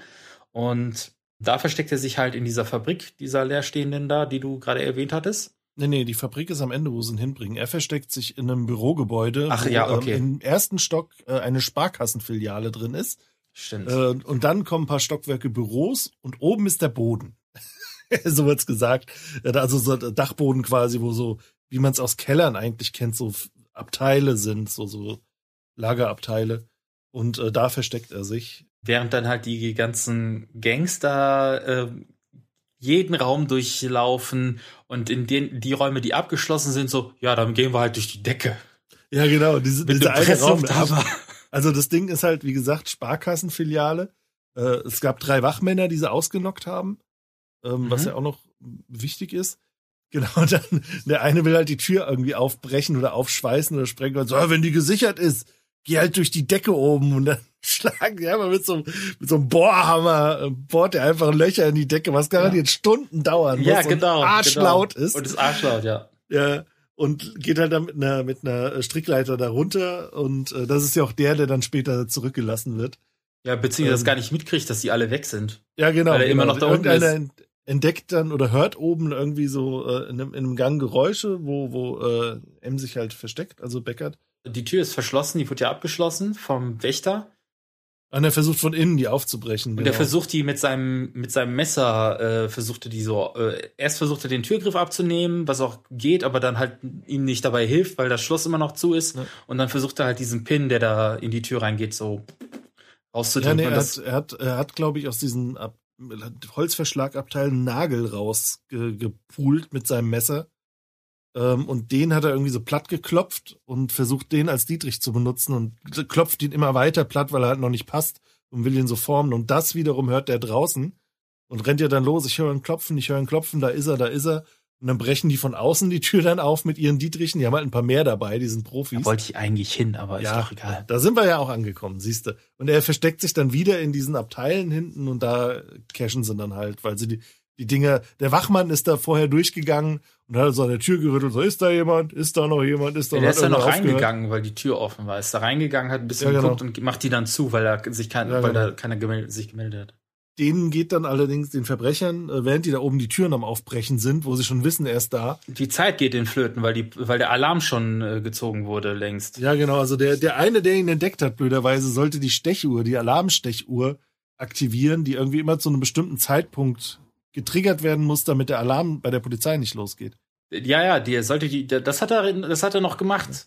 Der Alarm geht äh, los, weil einer der Wächter unten im Häuschen wach wird und dann den, den geheimen Dingens zieht. Das habe ich gar nicht mitgekriegt. Ich dachte, der hätte dann verpeilt, bei der Aufregung, wo er runter ist, nochmal zu, zu triggern. Die Nachricht erreicht ja auch unten in dem Häuschen. Das, da, da, das ist ja der, der Polizist, der auch befragt wird später. Der Wachmann, Ja, genau, der befragt. genau. Genau. Und da kommt ja schon die äh, Info an, von wegen, ey, wir haben den M, wir haben den Typen gefunden, der ist da oben und so weiter. Und so, yeah, yeah, yeah. Und in dem Moment rennt er nach vorne und zieht dann diesen Hebel. Ah, okay, das Obwohl er noch gefesselt ist. Und dann hauen die, müssen die alle abhauen und äh, Genau. Und dann kommt der, der Schränker noch, der so der, der Anführer quasi der, der äh, Truppe ist, äh, und sagt noch so, hey, wir haben noch fünf Minuten und noch vier Türen, brecht auf. Und dann zerren sie ihn halt noch mit. Ja. Und äh, ja, der eine, ich weiß gar nicht mehr, wie er hieß, Fritz, Franz, der, der das Loch in den Boden geschlagen hat, der, der hängt halt da drin fest, weil die in ihrer Flucht auch die Strickleiter mitgenommen haben. Sagt, wieso habt ihr denn die Strickleiter mitgenommen? Dann wird die Leiter halt wieder reingelassen und dann steht halt oben drum die Polizei und verhaftet ihn. Der Schenker schickt mich. Gut. Pass mal auf. Hm? Das ist eine neue Konstruktion von Kontrolluhren. Und da ist der Plan zu ihrer Bedienung. Und wenn die nicht auf die Minute genau gestochen werden, gibt's automatisch Alarm auf der nächsten Polizeiwache. Verstehst du? Aha. So. Hast du das kapiert? Na, hör mal, ich bin doch keine Dussel. Na, In der Heizung und im Kohlenkeller ist er bestimmt auch nicht. so. Den ganzen Koks haben wir durcheinander geschmissen. Hallo! Du bist wohl blödsinnig geworden, was? Und wenn die Türen gesichert sind, hä? Was dann? Wird der fünf Minuten die Polizei auf dem Hals haben? Ja, wir müssen doch hier rein, wenn das ganze Haus systematisch durchsucht werden soll. Aber doch nicht durch die Tür, du Idiot! Durchs Büro im ersten Stock und geht durch die Decke. Verhabenen! Ich hab den Kerl entdeckt. Auf dem Boden steckt er. Ja? ich hab das Klopfen gehört und bin gleich zum Schenker gelaufen. der gesagt? Der ist schon oben mit acht anderen. Jetzt werden sie ihn gleich haben, dann Arzt. Ich bin bloß zu dir runtergelaufen, um dir zu sagen, was los ist. Ja, ist Wenn gut. ich nicht so aufgepasst hätte, stundenlang hätte man noch suchen können. Der Wächter! Halt! Ruhe! Fünf Minuten ist noch Zeit, sechs Verschläge noch zu öffnen. Weiter so, ran hier, los! Feuert, komm! Ach, weg da, was soll das denn? Oh.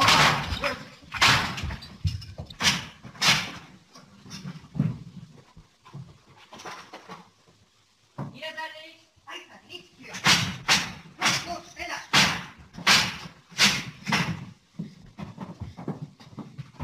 Ist er auch nicht. Also weiter, weiter, weiter, nichts für.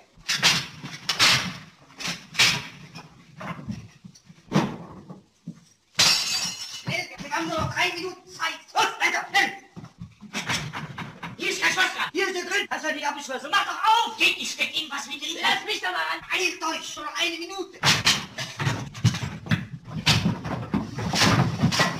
Da! Da ist er! Da steckt der Hund! Hallo, hey. Warum habt ihr denn die Strickleiter hochgenommen? Hey, Warum habt ihr den Strickleiter hochgezogen? Idioten. Du, Hände hoch. Wie kann ich denn die Hände hochheben, wo ich auf der Strickleiter stehe? Raus! Also anfangs ist, wird er ja noch irgendwie äh, bei der normalen Polizei befragt, weil die von einem Einbruch ausgehen.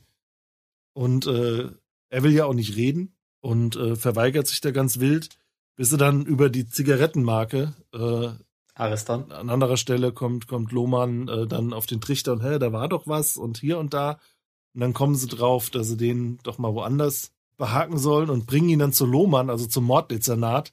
Und äh, der, der Typ äh, hat ja so panische Angst davor, als Mörder irgendwie, weil damit hat er ja nichts zu tun. Er ist ja irgendwie ein Dieb und was weiß ich was, aber bringt niemanden um. Ich glaube, da gibt's dann, oder gab's damals zumindest noch so ein bisschen Ehre unter Dieben, dass man halt niemanden umbringt. Und äh, natürlich für Mord kriegt man auch eine viel, viel höhere Strafe und damit knacken sie dann quasi, weil sie ihm dann suggerieren, dass der Wachmann gestorben ist, den sie da vermöbelt haben, Ja. um äh, irgendwie an Infos oder an den Schlüssel oder so zu kommen. Und dann offenbart er ihnen, warum die überhaupt da waren und was sie da Genau, gefunden genau. haben, weil das wissen ja jetzt durch diesen Polizeiwachmann ja auch, dass sie irgendjemanden gefunden haben. Ja, genau. Und äh, ja, dadurch kommt die Polizei dann quasi auf die Spur der, äh, ja, Ringvereine. Der, der Ringvereine, die äh, M in eine Fabrikhalle, eben die vorhin angesprochene, pleite gegangene. Um dort ihm den Prozess zu machen. Genau. Was ich den interessantesten Punkt überhaupt im ganzen Film fand. Ja. Die machen einen, einen richtigen Prozess und er hat auch einen äh, Anwalt. Verteidiger. Kriegt Verteidiger, der, genau. Der, der sehr optimistisch direkt schon sagt, ob ihm das was bringt, wage ich zu bezweifeln. Ja, aber der, der setzt sich aber Der richtig auch noch rein. ja. Der haut sich Der ja auch richtig für ja. den rein, obwohl er äh, die Story ja auch nur f- f- genauso wie alle anderen für drei Minuten genau. gehört hat. Ja, aber genau. das ist eh, also da glänzt der Film. Ja, auf jeden Fall. Also Peter Lorre, der geht da, oh, Ja, die, die Rede ging ja dann auch so ein bisschen, die hat ja seine Karriere dann besiegelt quasi. kann nicht, ich kann nicht. Da geht's dann nämlich dann eben um diese, ähm, um diese alte Frage, äh, ein Triebtäter, der quasi triebgesteuert handelt und ähm, nicht aus eigenem Willen quasi, sondern weil er einfach einem bestimmten Trieb nachgibt oder einer bestimmten Störung nachgibt, äh, ob, ob er für sein eigenes Handeln verantwortlich ist. Ja, Artikel 51. Ja, genau, Artikel 51. Ne, Also kann er, äh, kann er auf unzurechnungsfähig machen Ja. und sich rehabilitieren lassen und dann wieder rausgehen, um Leute zu killen, wieder Ja. zu killen und das wieder zu holen, wieder, zu wiederholen. Oder äh, soll er eben Kittchen setzen? Und die Kriminellen sind sich natürlich einig. Schafft ihn weg! Du hast ein Kind Er muss ermordet. weg! Tschüss. Oder der hast ja nicht nur ein Kind ermordet, er hat ja mehrere ermordet. Aber wir Ja, wissen ja. nur von, von einem. Ja. Und denen, die in der Zeitung erwähnt wurden, aber das, das, den ganzen Text sieht man nicht. Es wird, glaube ich, noch eine weitere Person erwähnt, aber es sind, glaube ich, schon Ja. mehrere, weil, ne? Ja, ist also dem, dem, ähm, Weil nicht von Opfern Typen, den die sie Rede verhaftet haben, zeigen sie, glaube ich, fünf Fotos von Mädchen. Oder nee, dem, dem, ihm zeigen sie die. Er kriegt die fünf Bilder gezeigt, also Peter Lorre. Woraufhin er dann so, äh, äh, und dann flippt er so aus. Ich glaube, die, äh, die, die Verbrecher zeigen ihm bei der Verhandlung die Bilder. Ich was meine ich. bin jetzt aber nicht, dass er irgendwelche gerade. Bilder sieht. Aber es ist gibt auf jeden Fall Bilder zu sehen von fünf Kindern oder so. Ja gut, aber auf jeden Fall heißt es von wegen, kann ja nicht sein, dass er auf unzurechnungsfähig macht, re rehabilitiert wird und dann wieder freigelassen wird. Ja. Und vielleicht nicht geheilt ist, so ungefähr. Und damit entkräftigen die ihre eigene Position direkt im allerersten Satz. Denn die sagen äh, von wegen, ja, mit welchem Recht habt ihr denn und bla bla bla. Und dann so, wir wissen, wir haben Ahnung vom Recht. Ja, wir haben alle eingesessen. Wir haben alle eingesessen, von sieben Monaten bis 15 Jahren. Ja. Wo dann doch die Frage rauskommt, warte mal, was, ihr seid kriminell, ihr habt gesessen, sind wieder rausgekommen, Ja. seid wieder kriminell, sitzt wieder und so weiter und so fort. Ist das Ja. nicht genau das Gleiche? Ja.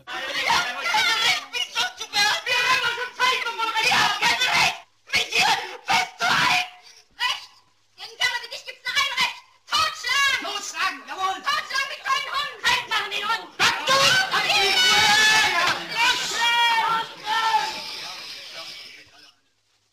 Du hast da was von Recht gesprochen. Hier soll dein Recht werden. Hier sitzen lauter Sachverständige in Rechtsfragen. Von sechs Wochen Tegel bis 15 Jahre Brandenburg. Die werden schon dafür sorgen, dass dir dein Recht wird. Bekommst sogar einen Verteidiger. Geht alles nach Recht und Ordnung. Verteidiger? Verteidiger? Ich brauche keinen Verteidiger! Wer will mich denn anklagen? Ihr vielleicht! Ihr! Ich an Ihrer Stelle würde hier nicht so dicke Töne riskieren, Herr. Es geht hier um Ihren Kopf, falls Sie das noch nicht kapiert haben sollten. Wer sind denn Sie schon wieder? Ich habe das zweifelhafte Vergnügen, hier als Ihr Verteidiger zu fungieren. Aber ich fürchte, dass Sie nicht viel nützen wird. Ja, wollt ihr mich denn umbringen? Wollt ihr mich denn einfach kalt machen? Wir wollen dich unschädlich machen. Das wollen wir.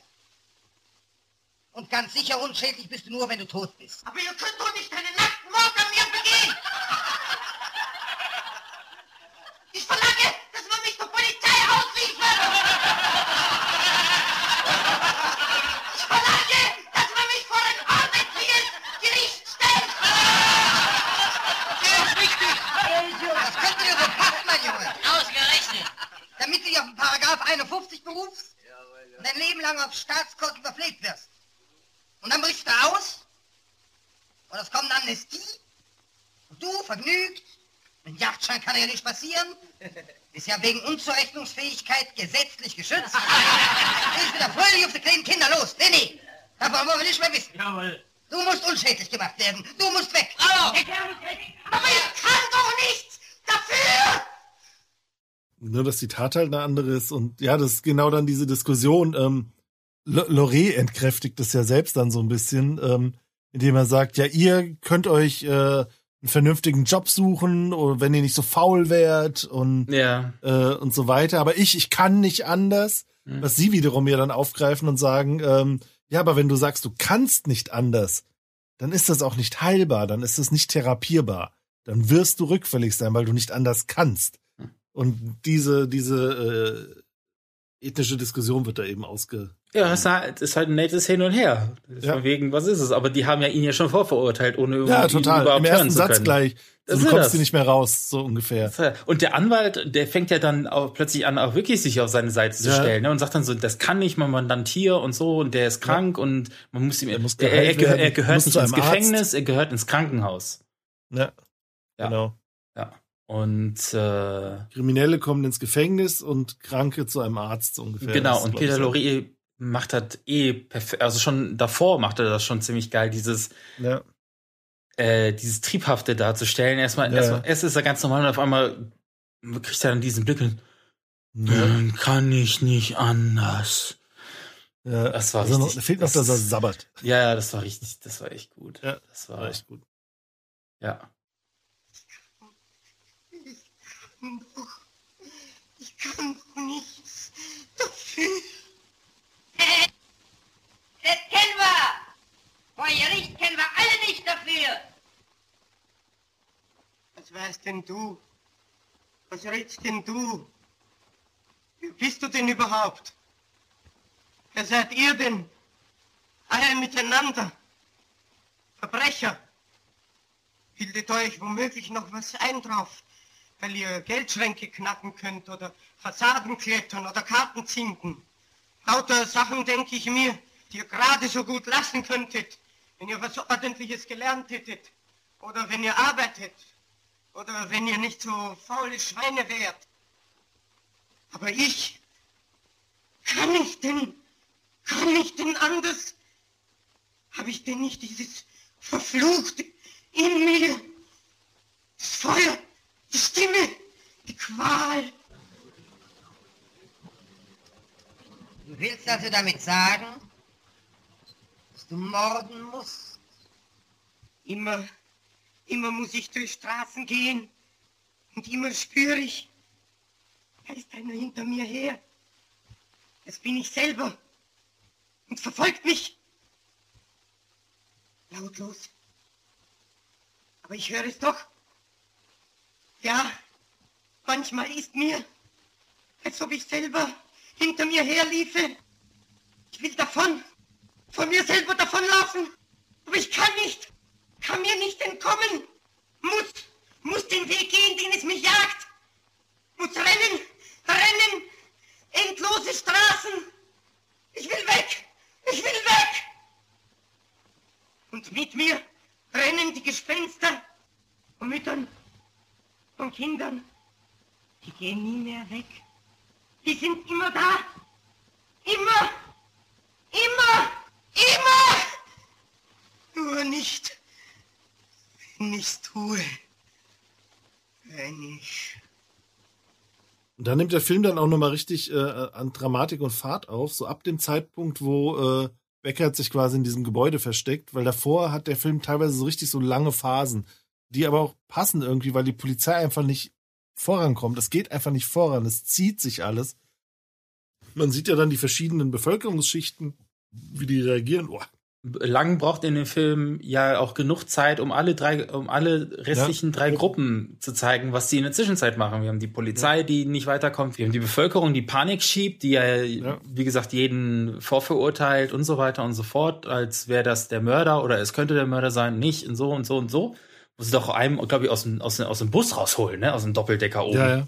Und Ja. äh, natürlich dann die Kriminellen, die ja dann auch schon so von wegen, die Ringvereine treffen sich ja auch noch äh, zu einer riesen Beredung, die ja gleichzeitig mit der von der Polizei stattfindet, wo wir immer dieses Ja. Hin und Ja, Her stimmt, es gibt haben. so ein Hin und Her, ja. Wo du dann denkst, die reden miteinander, aber die sind gar nicht am selben Ort. Ja, wo, genau. die, wo die sagen von wegen, das kann doch nicht sein, dass wir den nicht kriegen. Und dann antworten die Kriminellen da drauf und dann wieder die Polizei Ja, und genau, so. genau. Und ja, Die führen quasi parallel das gleiche Gespräch und man sieht immer. wo sie dann sagen von wegen, okay, wir müssen jetzt noch intensiver gucken, was Sache ist. Und die Kriminellen sagen, wir müssen jetzt zusehen, dass wir diesen Typen endlich irgendwie dingfest machen, dass wir die halt die Obdach, Obdachlosen alle mit einem äh, mit einem Schein und Name und welche Straße wo wer Ja. und von welcher Hausnummer von A bis Z und so.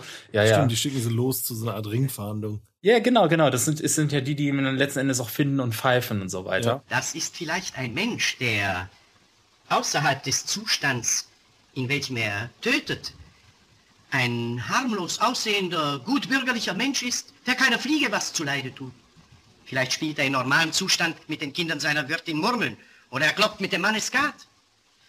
Ohne diese, ich äh, will mich mal ausdrücken, private Harmlosigkeit bei Mördern ist es doch gar nicht denkbar, dass ein Mann wie Grossmann, Haarmann jahrelang Tür an Tür mit anderen Mietsparteien leben konnte, ohne auch nur die Spur eines Verdachtes auf sich zu lenken. Darauf muss man die Aufmerksamkeit des Publikums lenken.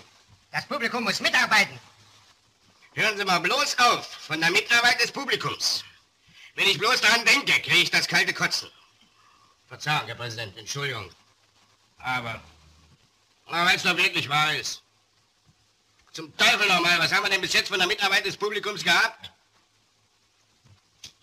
Berge von Briefen mit den irrsinnigsten Verleumdungen. Sehr richtig. Alarmierung der Mordkommission, wenn ein Schornsteinfeger über den Hof geht. Stimmt. Aber wenn man wirklich mal von den Leuten eine vernünftige Auskunft haben will, dann, dann haben sie plötzlich von nichts eine Ahnung. Dann können sie sich durchaus auf nichts mehr besinnen. Mitarbeit des Publikums. So siehst du aus. Ich glaube, Sie übertreiben da ein wenig, Herr Lohmann. Ganz so arg wird das ja doch wohl nicht sein. Doch, doch, Herr Präsident. Der größte Teil des Publikums, da steht er noch heute auf dem Standpunkt, was geht denn das mich an? Dass aber jeder einzelne Mensch vor seinem Gewissen dafür verantwortlich ist, was mit dem äh, ärmsten und fremdesten Kind auf der Straße geschieht, das ist doch der großen Masse noch nicht im entferntesten aufgegangen. Ich habe noch eine Idee. Da hat doch unlängst so eine Zauberkünstler, so eine Tele... Tele ich weiß nicht, wie der sich genannt hat, der so versteckte Groschen und Taschentücher gefunden hat. Ich meine, Die ausgesetzte Belohnung ist auch viel zu gering. Herr Präsident, ein, äh, ein Vermögen müsste dem Auffinder des Mörders winken. Das ist alles kein neuer Weg. Das ist alles nicht. Na, aber was dann? Sollten wir vielleicht warten, bis die Polizei den Kerl erwischt hat? Die Schwierigkeiten bei der Aufklärung gerade derartiger Verbrechen sind erfahrungsgemäß geradezu ungeheuerlich, weil äh, Opfer und Täter vielfach nur durch das Moment des Zufalls zusammengeführt worden sind. Die Instinkte des Augenblicks bestimmen den Mörder. Man findet das Opfer, man stellt die Personalien fest, man kriegt heraus, wann es zum letzten Mal lebendig gesehen worden ist und dann... Dann kommt das große Fragezeichen. Die Kinder verschwinden spurlos. Und wenn man sie wiederfindet, na, wir wissen ja, wie wir sie gefunden haben. Und der Täter, es ist eine uns allen bekannte Tatsache, dass solche Verbrecher fast nie eine Spur hinterlassen. Das macht unsere Arbeit so schwer, den Erfolg so selten. Jetzt sind es wirklich acht Monate, dass die Polizei den Mörder sucht. Jetzt kriegen sie nur noch durch den Zufall. Darauf können wir nicht warten. Nee. Bis dahin sind wir pleite. Aber was dann? Es gäbe vielleicht noch einen Weg. Über die als Täter in Betracht kommende Person ist zweifellos irgendwo bereits Material vorhanden. Er ist doch sicher als ein schwer pathologischer Mensch schon einmal mit den Behörden im allgemeinen Sinn in Berührung gekommen. Darum müssen alle Fürsorgeanstalten, Gefängnisse, Nervenkliniken und Irrenanstalten zu schärfster Mitarbeit angeregt werden. Ja, richtig.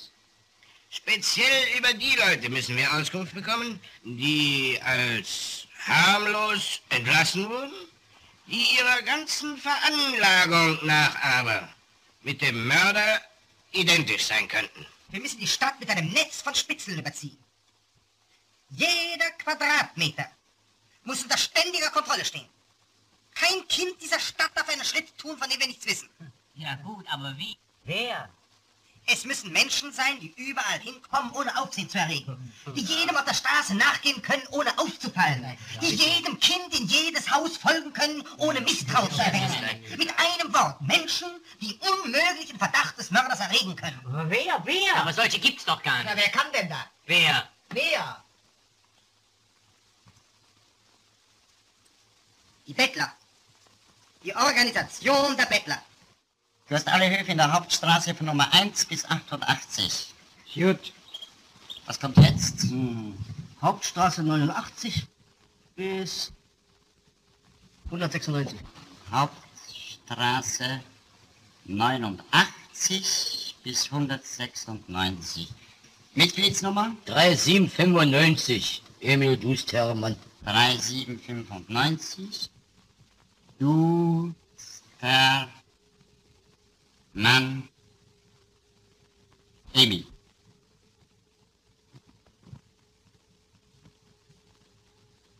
Na, Emil, vielleicht verdienst du dir die 15 Mil. Unberufen. Tö, tö. Holz anfassen. Und äh, bevor irgendwas passieren kann, oder beziehungsweise bevor das richtig eskaliert, kommt ja dann die Polizei rein, weil die wollen ja eigentlich Ja, grad, ich glaube, gerade in dem Moment, wo sie losstürmen wollen und ihn lynchen wollen dann. Beckert versucht ja dann loszulaufen, äh, Ja, um genau. aus dem Kellerraum da rauszukommen Ja. und versucht da die Tür zu öffnen und äh, ja, da stürzen sie sich da, versuchen die sich auf ihn zu stürzen und genau in dem Moment geht hinter ihm die Tür auf, wo er dann schon gar nicht nach äh, zur Tür guckt, sondern zu denen und Ja, dann und alle merkt, halt warum, warum, warum geben die ihn auf? Warum stehen die denn so komisch? Und dann merkt er, dass die Polizei hinter ihm steht. Ja. Aber allein schon, wie ich über diesen Film rede, merkst du, dass der, der Film hat genau das, der hat dieses, hm. Ja, es ist aber ein komplett anderes Genre halt. Ja, aber es ist ein guter Film. Und, und vor allem nicht nur ein Genre, der Film wechselt ja das Genre während des Films so ein bisschen und äh, gerade der, der Mittelteil, wo, wo man die Bevölkerung so sieht, wie die reagiert und wie die immer nicht, nicht nur panischer, sondern auch einfach äh, zwangloser wird, was die Verfolgung angeht, äh, war schon ganz interessant. Also es wechselt so ein bisschen aus, aus äh, einerseits realistischen Sachen, wie auch die Polizeiarbeit, die ja da relativ realistisch dargestellt wird, wie die da noch die Fingerabdrücke analysieren und da ganz genau gucken äh, über die Sozialgeschichten, eben so diese, diese Gesellschaftssachen einfach, wie die Gesellschaft auf sowas reagiert, bis zu dem Thriller-Part, Mhm. der dann ja wirklich so eine ganz klassische äh, Thriller-Thematik hat. Mit ein bisschen Psychodrama. Also der punkte bei mir mehr. Aber es kann auch vielleicht auch daran liegen, dass äh, dafür, dass das eigentlich ein lustiger Kriminalfilm sein soll mit Hans Albers und Rühmann, Ja. dass der vielleicht vom Witz nicht so sehr Weil das Lied punktet. gefehlt hat. Nur weil das Nee, Lied nicht, nicht weil das Lied gepunkt hat, aber die, die, Ja, schon, die Witze meinst. sind so ein bisschen Anti-Humor will ich es gar nicht nennen, aber ist so. Ich glaube, zehn Jahre später hätte der Film besser funktioniert und wäre ein bisschen anders geschrieben worden von den Witzen her. Ähm, so nach, nach dem Krieg quasi. Wo Ja. dann auch die Rühmann-Filme, ich weiß gar nicht, von wann die Pater Brown-Filme waren, aber die hatten auch, die hatten ja einen ganz anderen Humor einfach auch. Ich glaube, da hätte das besser gezündet. Ähm, aber M zum Beispiel, wahnsinnig guter Film, aber würde ich mir sonntags nachmittags nicht angucken. Dafür ist er dann doch zu schwere Kost. Ach, so schwer fand ich den gar nicht. Ich fand den gut.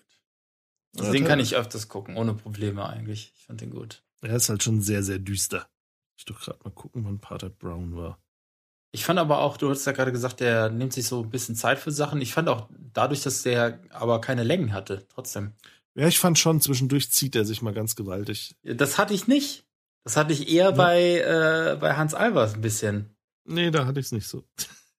ich hatte, aber diese, diese Längen, die, die Längen, die der Film hat, sind aber bewusste Längen, glaube ich. Der wird Ja, an so ein paar Stellen ja. wird der wahnsinnig gezogen, weil der, weil sich die Sache einfach wahnsinnig zieht. Die Polizei tritt auf der Stelle und kommt nicht voran und dadurch kommt der Film natürlich auch nicht voran. Ja, weil die sich ja halt auch entwickelt in den Szenen. Das ist ja die Sache. Ich weiß nicht von wann. Pater, doch, hier Pater Brown, das schwarze Schaf 1960. Ja, der war deutlich später. Die Schleichreklame haben wir noch gar nicht angesprochen. Ja, stimmt. Äh, eben habe ich gesehen, Wrigley PK Kaugummi. Genau, dann haben wir Sarotti-Schokolade ist da Ja. noch, dann haben wir die Messer von Zwilling und es gibt auch ein Filmplakat, das da vom Kino zu sehen ist, nämlich Westfront 1918. Vier von der Infanterie. Nicht zu vergessen, äh, Wurstbrot. Brot mit Schlackewurst. Ich glaube, Schlackewurst war so das eine. Das kann sein, ja. Irgendwie so, so Schlackewurst. Ah, Harzer Käse, Emmentaler, anderer Käse. anderer Käse. Ah, der Käse schmeckt, äh, riecht heute wieder so widerlich lecker. Aber was wäre denn passiert, hätte man andere Käse gesagt? Was hätte, hätte, was, hätte, was, man, hätte, man hätte einen anderen Käse bekommen, ist mir schon klar. Aber Wahrscheinlich die Reste vom Vortag. Von gab's da noch eine. Auswahl oder was? Ja, wahrscheinlich sind es einfach so die Ich hätte Reste. gern Gouda. Ja, es gibt noch anderen Käse. Einmal anderen Käse. Nillekäse, Sprechkäse, Rattenkäse, aus frischer Rattenmilch. Ah, ich weiß nicht. Also bei, bei Sherlock Holmes, also es ist noch nicht mal Schenkelklopfer-Humor. Das ist ja das, das Nee, gar Komische. nicht, Es nee. ist so, So ein seichter 30er Jahre Humor. ja, irgendwie sowas, ne? War allerdings, muss man auch sagen, es war 37. Da warst du zwei Jahre alt, ich weiß, deswegen hast Ja, du so genau. eine Nostalgie für dafür. Genau, nee, da, da musste man vielleicht auch schon ein bisschen vorsichtiger werden mit dem Humor. Ach so, Bin das meinst du. sicher. Das, Ja, äh, ja, ja. gut, das ist ja, stimmt. Ja, ich meine, Hartl hat, muss, hat ja auch äh, äh, ähm, ne, Filme für, für eine gewisse Gruppe gemacht. Ja, ja, äh, der, der Film hat Ähm, sogar eine Freigabe bekommen. Hans Albers ja auch. Hans Albers Ja. war ja auch äh, ähm, in gewissen Filmen äh, Hauptrolle und hat so, glaube ich, auch das eine oder andere Lied da getrellert ähm, pro brauner Scheiße. Ganz dagegen Nazis ohne jede Diskussion. Es gibt für braune Scheiße keine Legitimation.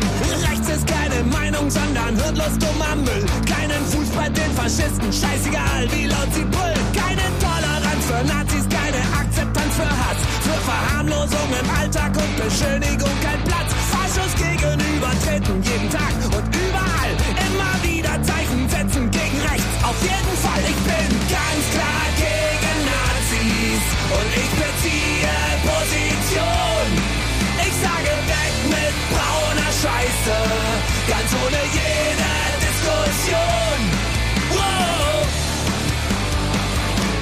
Der Film wurde am 13. Juli 1937 von der nationalsozialistischen Zensurbehörde mit einer Altersbeschränkung ab 14 Jahre freigegeben und erhielt das Prädikat künstlerisch wertvoll. Ich glaube, was die Sache für mich auch schwierig macht, ich, ich, ich kenne ja auch zig Filme aus den 30ern und 40ern aus den Staaten, auch die zu Kriegszeiten in den Staaten äh, entstanden sind oder beziehungsweise nach, kurz nach dem Krieg und so weiter, wo ja auch Jerry Lewis und Dean Martin auftauchen und hast du nicht gesehen und so weiter. Selbst da, wenn das seichter Humor ist, treffen die eher ins Schwarz als hier. Da ist so, weiß ich nicht, das ist so angezogen, also nicht mal angezogene Handbremse, es ist so, so, wir wollen lustig sein, aber es ist so nicht so in your face, weiß nicht. Ja, hat, hattest du damals hier, glaube ich, noch nicht so. Vielleicht Das- liegt das das einfach kann daran, dass die, die Filmbranche in Deutschland da noch ganz anders gestrickt war insgesamt als äh, in Was, die hatten damals noch keine Deine Mutter-Witze? Ja, genau. Die hatten weniger Koks zur Verfügung. Aber drei gehen in eine Bar, oder nicht? ja, das auf jeden Fall. Zwei Detektive kommen in ein Hotel.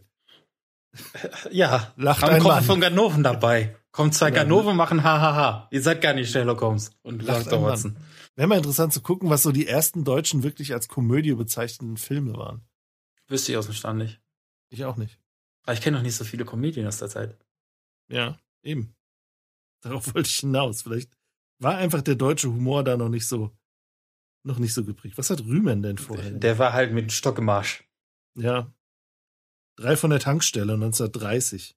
Habe ich den, das ist doch mehr so eine Filmoperette. Ja, da, da waren, das waren so Schlagerfilme. Aber drei für eine Tankstelle ist, glaube ich, auch eine, äh, gab es auch ein Remake, glaube ich. Das ist, glaube ich, Mhm. bekannter als der alte. Ja, ich glaube auch.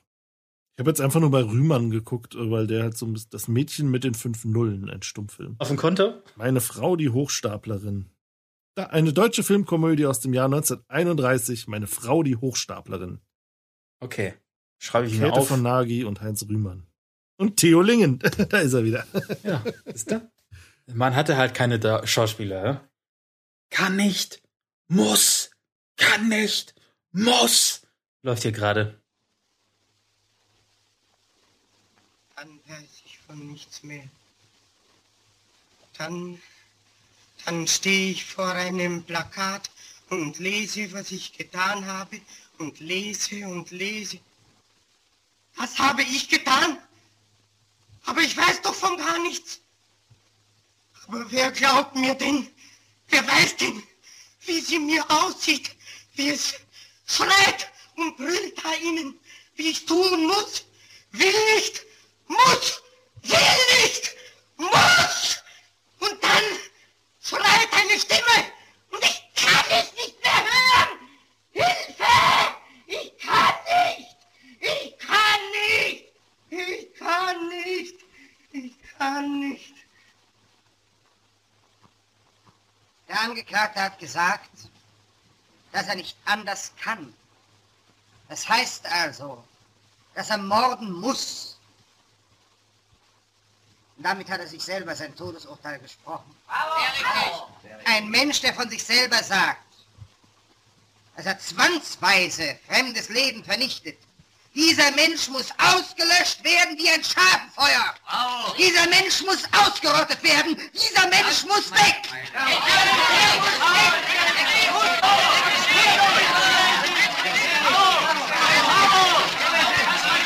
Ich bitte ums Wort.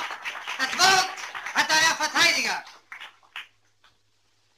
Mein sehr geschätzter Vorredner, der, wenn ich mich nicht irre, wegen Totschlags in drei Fällen von der Kriminalpolizei... Das gehört nicht hierher. Hat behauptet, die Tatsache, dass mein Klient unter einem Zwang handle, spreche ihm das Todesurteil. Er irrt sich. Gerade das Moment des Zwangs spricht mein Klienten frei. Du Harvard-Mensch! Jetzt mal verrückt, du besoffenes Gerade das Moment des Zwangs enthielt den Angeklagten von der Verantwortung für sein Tun. Und für etwas, wofür er nicht verantwortlich zu machen ist, kann man keinen Menschen strafen. Willst du vielleicht damit sagen, dass die Bestie straffrei ausgehen soll? Dass er am Leben bleiben soll! Ich will damit sagen, dass dieser Mensch ein kranker Mensch ist. Und einen kranken Menschen übergibt man nicht dem Henker, den übergibt man dem Arzt. Willst du die Garantie für seine Heilung übernehmen? Wofür baut der Staat seine Irrenhäuser? Und was geschieht, wenn er ausbricht aus dem Irrenhaus? Ja, oder geheilt entlassen wird? Zu deines schönen Tages fängt das Morgen müssen wieder von vorne an? Wieder monatelange Hetzjagd. Wieder Paragraph 51, wieder Irrenhaus. Wieder ausbrechen oder entlassen werden. Und wieder morden müssen. Und das geht ja nicht in alle Ewigkeit so weiter? Einen Menschen zu töten, der für seine Taten nicht verantwortlich zu machen ist, dazu hat niemand das Recht. Auch nicht der Staat. Und Sie schon gar nicht. Der Staat hat dafür zu sorgen, dass dieser Mensch unschädlich gemacht wird, dass er aufhört, für seine Mitmenschen eine Gefahr zu Du hast keine Kinder gehabt, nicht? Na also, da hast du auch noch Kind verloren. Und der ist dann in die USA abgewandert. Zack. Wieder einer weniger. Ja. Aber dann war auch wesentlich dünner da drüben. Ja. Was man dann in Casablanca und Co. sieht. Das stimmt, ja. Ich fand den schon davor cool, aber als ich dann M gesehen habe, so, boah, Junge. Ja, da hat er noch mal. Dafür hat er die, die. Rollen, die er später dann hatte, waren ja dann eigentlich schon lächerlich fast. Ja, die, die sind schon ulkig natürlich. Ja, ja. Ja. Ich sag nur äh, als äh, äh, Zauberer. Ja, äh, in The Raven, oder?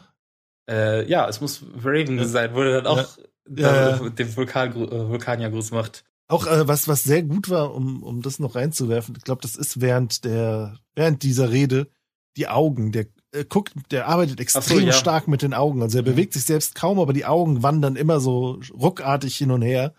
Er hat ja eh so Glubschaugen. Mhm. Nicht ganz, äh, wie, wie ist der Ma Marty, Marty Feldman? Der Schauspieler, der mit den Glubschaugen. Marty Feldman, der war mit den Glubschaugen. Ja, ja Ach so, äh, der Marty Feldman, der mit dem, mit dem, mit dem, versch- mit dem gedrehten Auge. Ja, genau, der äh, hier Frankenstein Junior. Ja, genau. Ich weiß, ich weiß, wen du meinst. Ich weiß. Ist der so? Ja, Äh, mein der Meister, auf- das ist das GIF, was ich jedes Ja, Mal genau. schicke. Marty Feldman, so. Ja, ja, ist richtig, ist richtig, richtig. Marty Feldman. Walk this way! ähm, der hat auch so Glubschaugen, der, aber äh, Ja. Peter Lorre hat so Psycho-Glubschaugen in dem Moment. Also der setzt sie sehr, sehr gut und sehr effektiv ein.